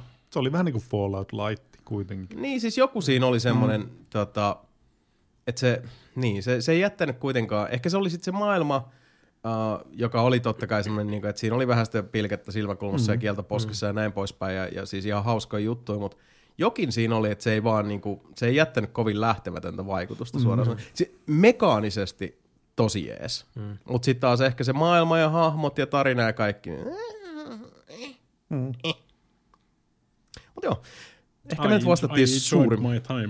Joo, ei se yhtään hassumpi ollut. Niin. Ehkä me nyt vastattiin tähän Juhanan kysymykseen. Hei, tää oli hyvä ja syvällinen kysymys. Erittäin. Kyllä, parempi kuin onks teillä ollut mopoa. Mutta vain hieman. No ei vain edes. Mä katselin tässä tätä pelilistaa sillä silmällä.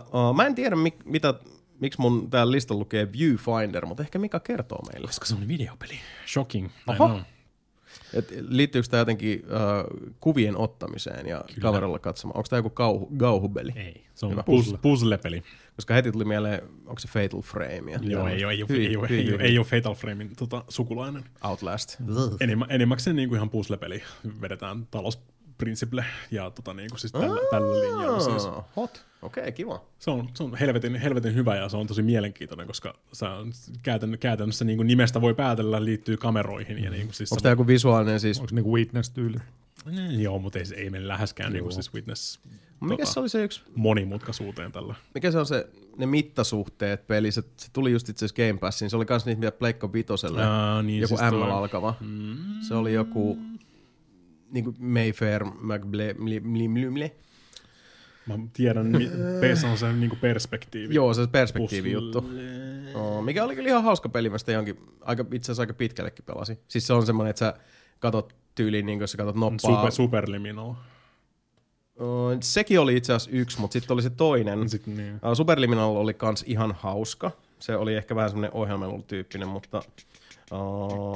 waxing poetic while we search for the name of the game. Monument Valley on, mutta Monument Valley oli enemmän ei iPadiksi. Sekään, ootapas, se oli mun mielestä täällä. Just mä katsoin, että se oli tullut. Just kielen päälle. Maquette. M-A-Q-U-E-T-T-E. Niin siinä oli vähän tätä pikkasen ehkä samaa. Mut mä luulen, että mä ajattelin superliminalia.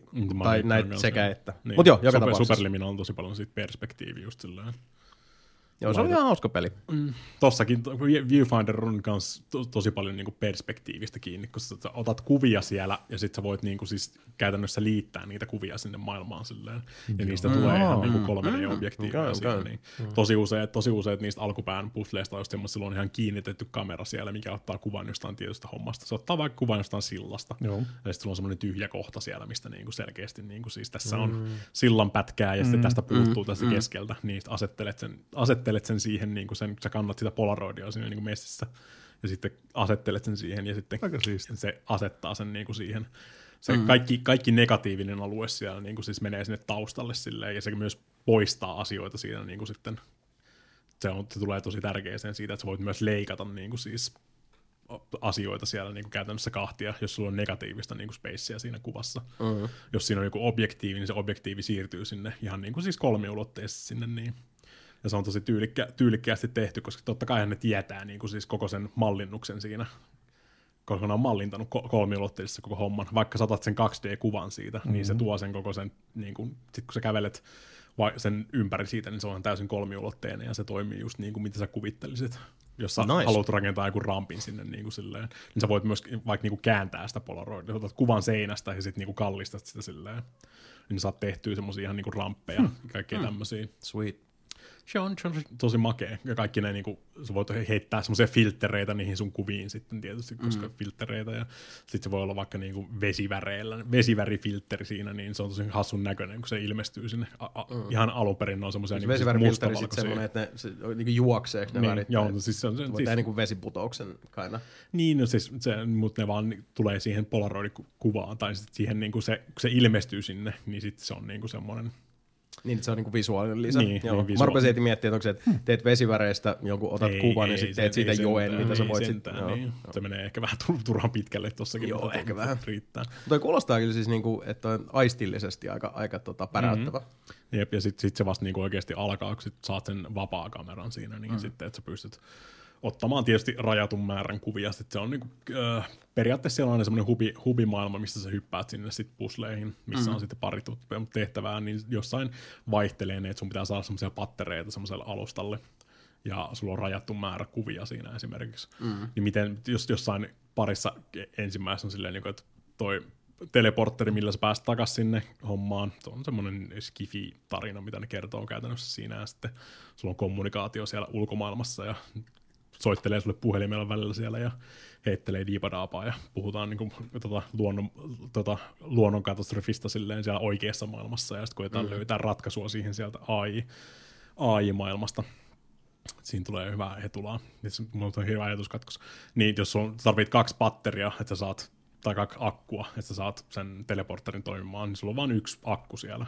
Niin sä voit ottaa sen kuvan siitä. Niin kun sä laitat sen, jos sulla on ihan stationary kamera siinä, niin katot siellä, mihin se osoittaa, katot siitä viewfinderista, laitat sen patterin sinne, niin otat kuvan siitä, ja sitten laitat sen vaikka niinku ylöspäin se hommaan. Niin heti kun sä laitat sen polaroidin, niin kaikki ne materiaalisoituu, ne kaikki hommat sieltä, ja se akku tipahtaa sieltä. Niin joo.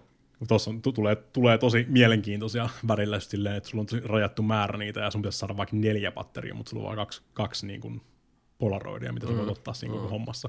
Niin sun pitää saada semmoinen kunnon polaroidception aikaan silleen, että sä otat kuvan siitä ja sitten otat kuvan siitä kuvasta. Niin. Mutta se menee välillä, siinä joutuu oikeasti väliin miettimään silleen, että hetkinen, mistä helvetin kuvakulmasta mä saan otettua tämän silleen, että mä saan otettua kuvan tuosta kuvasta ja silti niin kuin siis pidettyä sen kaikki siinä niin kuin samassa setissä. Se on mahtavaa ihan siis näin niin kuin irrallisena ilakointina, että miten tässä tietyllä tavalla musta tuntuu, että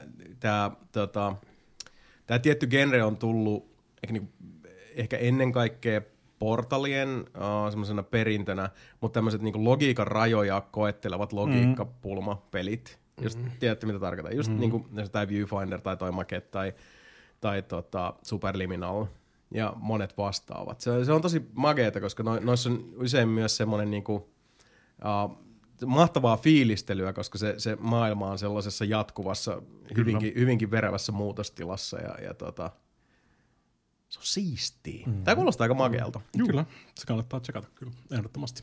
Se on muistaakseni maksaa joku 20. Joo, mutta vähän kuulostaa semmoiselta 20. PC:lle ostin sen, mä en muista, oliko se sitten PSN, oliko se ilmaisena jossain vaiheessa tuli tai jotain, tai on tulossa kautta jotain muuta vastaavaa. Mutta se tuli ihan tänä vuonna tuli, jos oli siellä yhdessä niistä Sony-eventeistä, ja sitten se vaan tuli. Joo. Very nice. Suosittelen. Okay. Täytyypä tsekata. Sitten oikeastaan pelilistalla tähän hätään nyt muuta kuin Sebun klassiset Diablo 4 kuulumiset. Mitäs D-Nepa? Kyllähän se vielä maistuu. Onko kyse siis hyvä ja maistuva videopeli? Kyllä. Onhan se grindi on todellista siinäkin ja. Ei se ihan täydellisessä muodossa ole vielä. Mut season, aika kevyt, ei se nyt mikään 5/5 on muutenkaan ollut, mutta ihan viihdyttävää. Porukalla se on kivaa, yksin ei niinkään kivaa, vähän tylsää.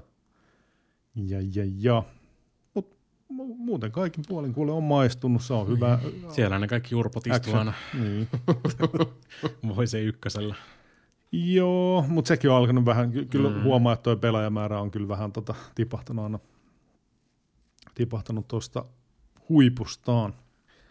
Mutta eipä sitä nyt montaa tuntia tuu päivässä kyllä pelattua. Onko se jotain päivittäisiä niinku tommosia, mitä sä saat? Niin. On world bosseja ja muuta. Ja on siinä niinku päivittäin pakko käydä grindaamassa ne deilit sieltä. No kun ei ole edes pakko. No ei, niin. Mutta jos haluaa olla niinku koko ajan hermolla. Niin. Jep. Ja toi ensimmäinen seasoni, mikä tuossa on nyt päällä, se kestää sen 3 kuukautta, niin ei mulla ollut mitään kiirettä nyt pistää mihinkään 100 maksilevelille, mutta pikkuhiljaa.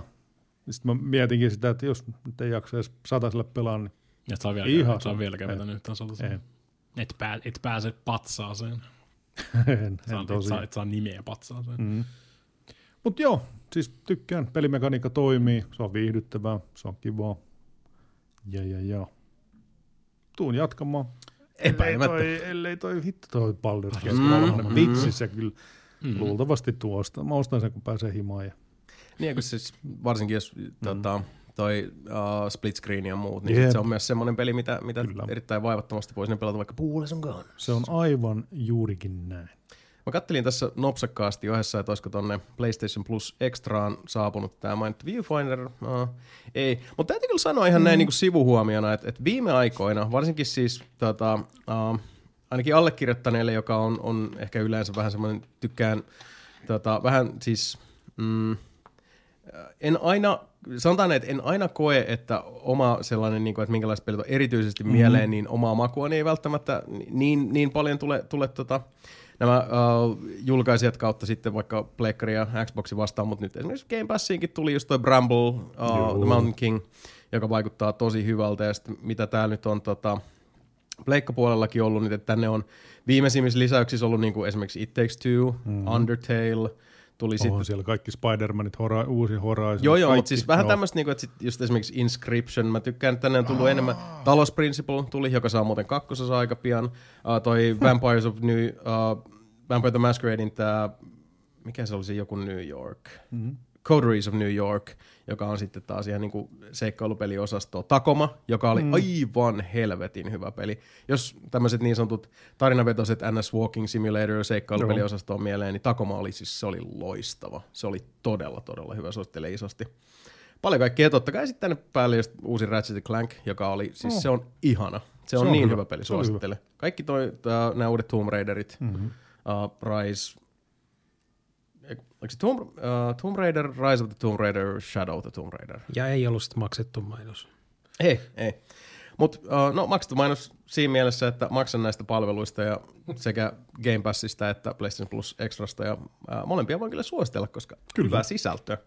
Mutta hei, hyvästä sisällöstä puheen ollen alkaa näyttää siltä, että kätemme ovat puhtaat, älkää ampuko. Ja kuten tuli sanottu, niin nyt poikkeuksellisesti otetaankin 4 viikon paussi heti tähän, kun päästiin vauhtiin. Jep. Ja palataan astialle sitten 19. syyskuuta. Mutta syy on hyvä ja peruste kiveen kirjattu, nimittäin lähdemme juhlistamaan ystäviemme liiton syntymistä. Ja sekös vasta ihanaa onkin. Tosiaan, jos tulee kysymyksiä, kommentteja, ehdotuksia mieleen, niin tulkahan Nelinpeli Discordiin, discord.gg/nelinpeli. Sieltä löytyy kaiken näköistä sisältöä. Keräillään myös siis Discord-palautetta ja sitten Meetit ja bileet-kanavalla keskustellaan tulevista miiteistä. Ja ihan näin niin kuin tiedon antona kerrottakoon, että siellä alkoi jo suuri pyörä pyöriä, että näillä näkymin ensi vuoden maaliskuun tietämillä olisi nyt sitten luvassa tämä pitkään myhäilty ja meditoitu nelinpeliristeily, joten God help us all, mitä ilmeisimmin nelinpeli on lähdössä risteilylle ja kutsu koskee myös sinua. Saa osallistua ja kannattaa tulla tuonne Nelinpeli Discordiin, siellä nyt vähän fiilistellään, että milloin mennään, millä kokoonpanolla, otetaanko sviitti ja hytit, se olisi varmaan se fiksuin ratkaisu. Ja ihmetellään meininkiä, mutta näin näkymin maaliskuussa risteilyä luvassa, joten sitä pelon sekaisin tuntein odotellen. Mutta 19. syyskuuta olisi seuraavan podcastin paikka. Sitä ilonpäivää odotellessa otetaan vielä viimeiset heipat. Mennään vaikka käänteisessä järjestyksessä, että pysyy homma freesinä. Niin heipat sanoo nyt Mika Niininen. Mä en ollut valmis. Antero Linde. Syyskuussa jatketaan. Sebastian Webster. Ja sä vaat koko porukan puolesta vielä. 19. syyskuuta kuullaan taas. Siihen asti kiitos kaikesta. Kiitos, että olet siellä. Kiitos, että olet. Palataan. Moi!